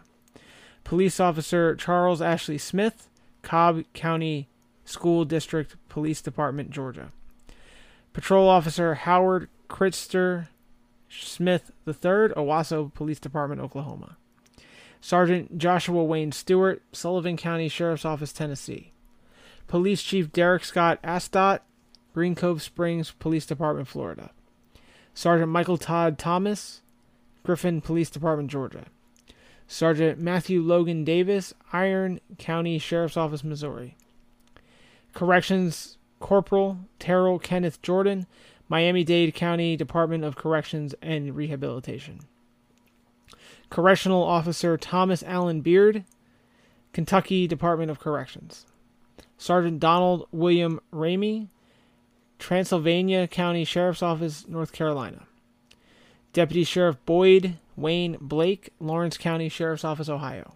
Sergeant Frank Rodriguez, Midwest City Police Department, Oklahoma. Corrections Lieutenant David W. Reynolds, Butler County Sheriff's Office, Ohio. Deputy Sheriff Teresa H. Fuller, Wilson County Sheriff's Office, Tennessee. Corrections Officer Colleen St. Val, Miami Dade County Department of Corrections and Rehabilitation, Florida. Senior Inspector Jared McCain Keyworth, United States Department of Justice, United States Marshal Service. Lieutenant Eric, I'm sorry, Matthew Eric Dow, Fayetteville Police Department, North Carolina. Captain James Anthony Sisk, Culpeper County Sheriff's Office, Virginia. Sergeant James Nichols Nicholas Nick Reisner, Sheffield Police Department, Alabama. Police Officer Daryl Dwayne Adams, Memphis Police Department, Tennessee. Corrections Officer 5, Melissa Ruth Maldonado, Texas Department of Criminal Justice Correctional Institution Division, Texas. Group Supervisor Michael Gale Garbo, United States Department of Justice Drug Enforcement Administration. Correctional Officer Sylvia Laverne Allen, Miami Dade Co- County Department of Corrections and Rehabilitation. Police Officer Julio Cesar Herrera Jr., Charlotte Make- Mecklenburg Police Department, North Carolina. Corrections Officer Vassar Odine Richmond, Bartlett Police Department, Tennessee. Corrections Officer 5, Thomas Scott Calora, Texas Department of Criminal Justice Criminal um, Correctional Institution Division. Corrections Officer 4, Garland Cheney, Texas Department of Criminal Justice Correctional Institution Division. Sergeant John R. Lowry, Suffolk County Sheriff's Office, New York. Deputy Sheriff Dale L. Wyman, Hard- Hardman County Sheriff's Office, Tennessee. Officer Victor Julian Julian Donade, United States Department of Homeland Security, Customs and Border Protection, Office of Field Operations. Corporal Timothy Michael Tansley, Tanksley, Alto Police Department, Georgia. Deputy Sheriff John Richard King, Lyon County Sheriff's Office, Nevada. Corporal Dylan McCauley Harrison, Alamo Police Department, Georgia. Master Trooper Adam Christopher Gulbert, Louisiana State Police, Louisiana. Master Deputy William Edward Marsh, Rowan County Sheriff's Office, North Carolina. Sergeant Michael Devin Rudd, La Paz County Sheriff's Office, Arizona. Deputy Sheriff Juan Miguel Ruiz, Maricopa County Sheriff's Office, Arizona. Detention Officer Anthony Nicoletti, Mohave County Sheriff's Office, Arizona. Lieutenant William Oscar McMurtry, McMurtry, the third Burke County Sheriff's Office, North Carolina.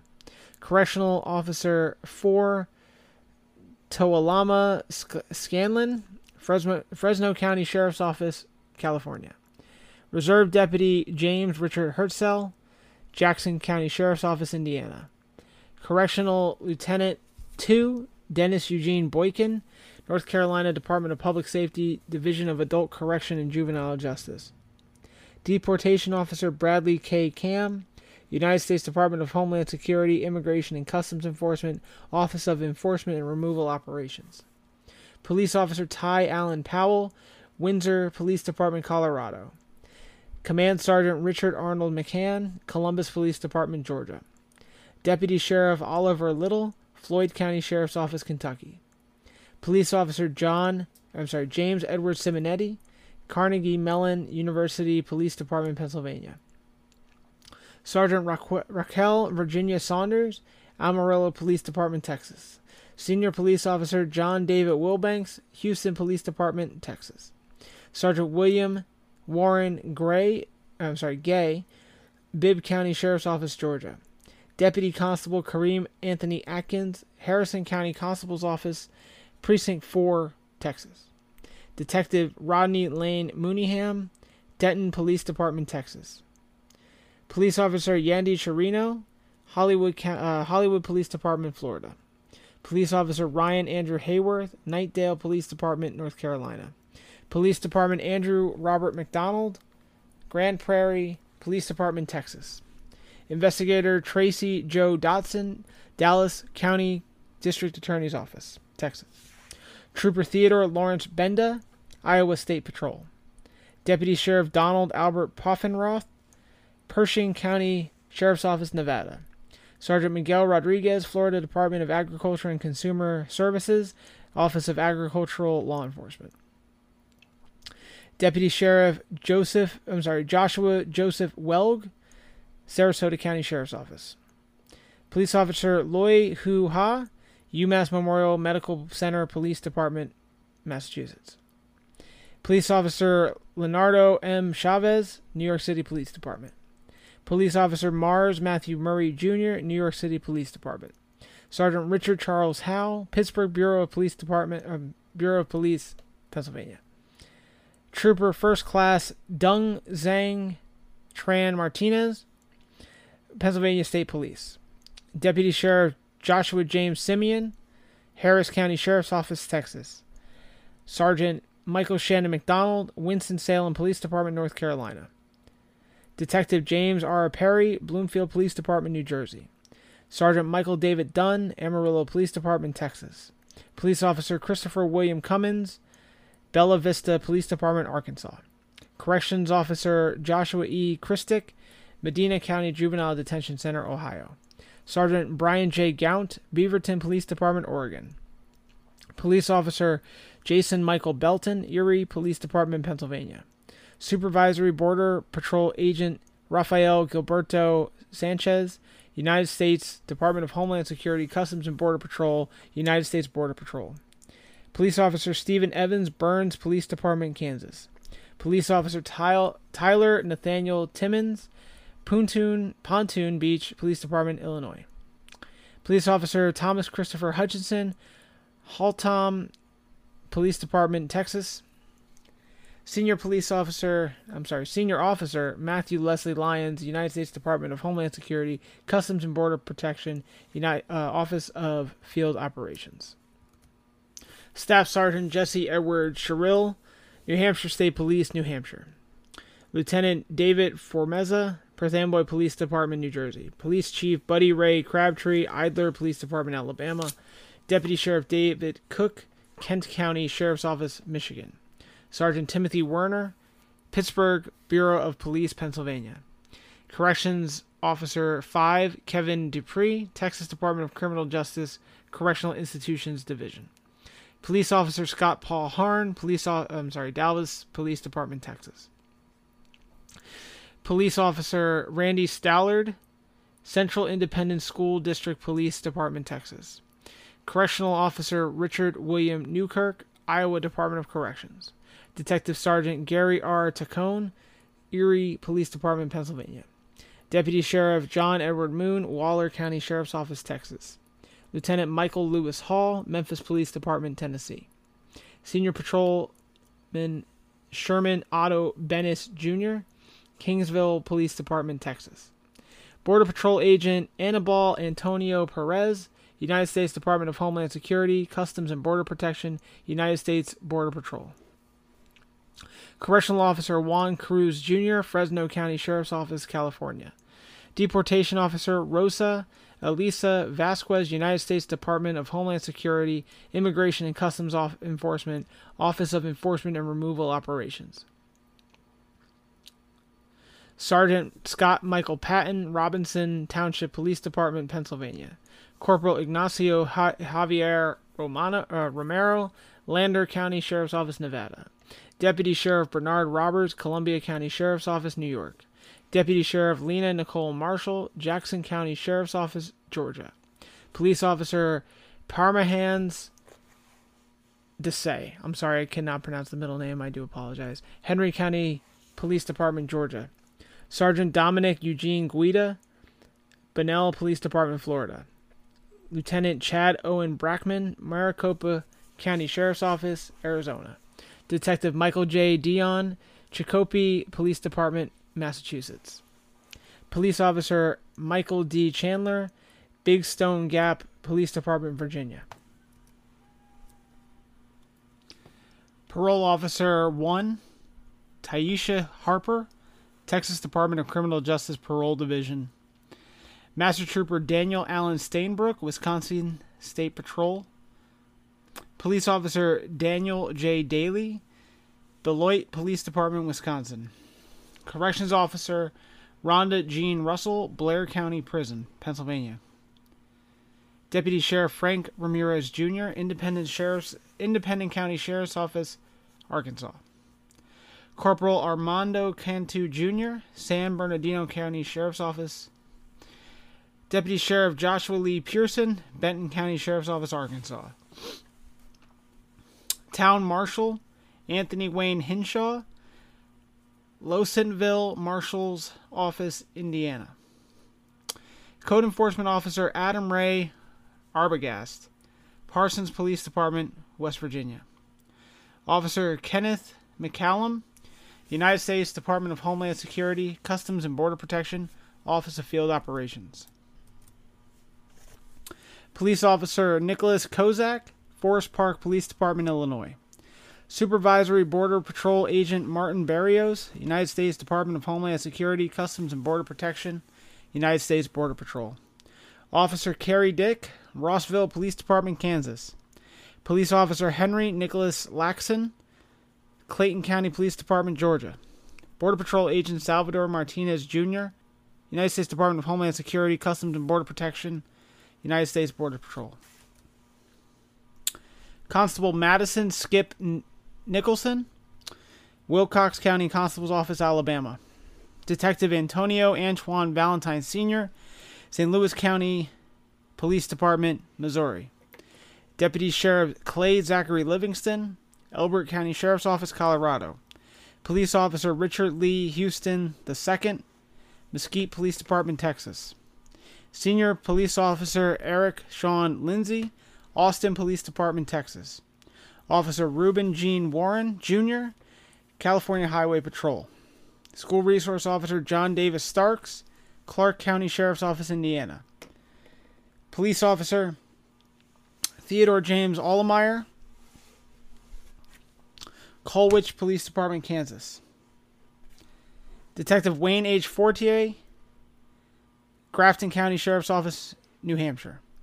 Detective Hector M. Nunez, Nassau County Police Department. Detective Joseph Andrew Pollock, Douglas County Sheriff's Office, Colorado. Corporal Jack Lee Gu- Guthrie Jr., Dallas College Police Department, Texas. Sergeant Wayne Stephen Whaler, Mesa County Sheriff's Office, Colorado. Deputy Jailer Robert T. Daniel, Graves County Jail, Kentucky. Corporal Lonnie, Lonnie Raymond Lejeune, Missouri State Highway Patrol. Police Officer Ronald William Smith, New York Mills Police Department, Minnesota. Transfer Officer Terry Lorenzo Primus Sr., Georgia Department of Corrections, Georgia. Police Officer Jeremy Martin Wilkins, Chandler Police Department, Arizona. Police Officer Zachary Dale Cottingham, Louisville Metro Police Department, Kentucky. Officer Chad P. Christensen, Wisconsin Department of Military Affairs, Volk Field Services Security Forces. Sergeant Kevin D. Redding, Haverford, Township Police Department, Pennsylvania. Corporal John Joseph Waljakowski, Waynes County Sheriff's Office, Michigan. Police Officer Mia Danielle Figueroa Goodwin, Charlotte Mecklen- Mecklenburg Police Department, North Carolina. Officer Jeffrey De La Cruz, United States Department of Homeland Security, Customs and Border Patrol, Office of Field Operations. Police Officer Kiona Chanel Holly, Baltimore City Police Department, Maryland. Deputy Sheriff Stephen H. Armbruster, Lehigh County Sheriff's Office, Pennsylvania. Agent Jose Ferreira Pabon, Puerto Rico Police Department. Patrolman Sean E. Vandenberg, Lawrence Township Police Department, Ohio. Sergeant Stacy Annette Murrow, Linn County Sheriff's Office, Kansas. Deputy Sheriff Jamie Williams, Ithaca, Ithaca, yeah, County Sheriff's Office, Minnesota. Sergeant Jeffrey Turner, Pon- Potomac, Pontotoc, I think that's what it is. Police Department, Missouri. Lieutenant, Lieutenant Matthew A. Vogel, Hudson County Sheriff's Office, New Jersey. Sergeant Christopher Mortison, Wilkes-Barre Police Department, Pennsylvania. Corporal Miguel Eladio Mike Sanchez, Amarillo Police Department, Texas. Sergeant James Earl Demet Jr., Friendswood Police Department, Texas. Police Officer Gregory Michael Santangelo, Frederick Police Department, Maryland. Corrections Officer Sterling David Heinbaugh the, uh, Jr., Franklin County Jail, Pennsylvania. Deputy Sheriff Sean Ian Riley, Waynes County Sheriff's Office, Illinois. Correctional Officer Richard Carchia, Rhode Island Department of Corrections. Police Officer Wayne Butch Noel Jr., Meridian Police Department, Texas. Detention Officer Gary Lynn Bean, Conway County Sheriff's Office, Arkansas. Sergeant Marlene Roberta Ritmanick, Bradley Police Department, Illinois.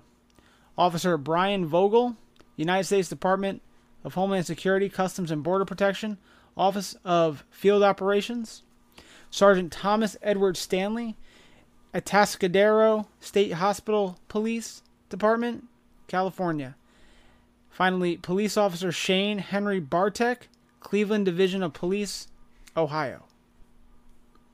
618 names.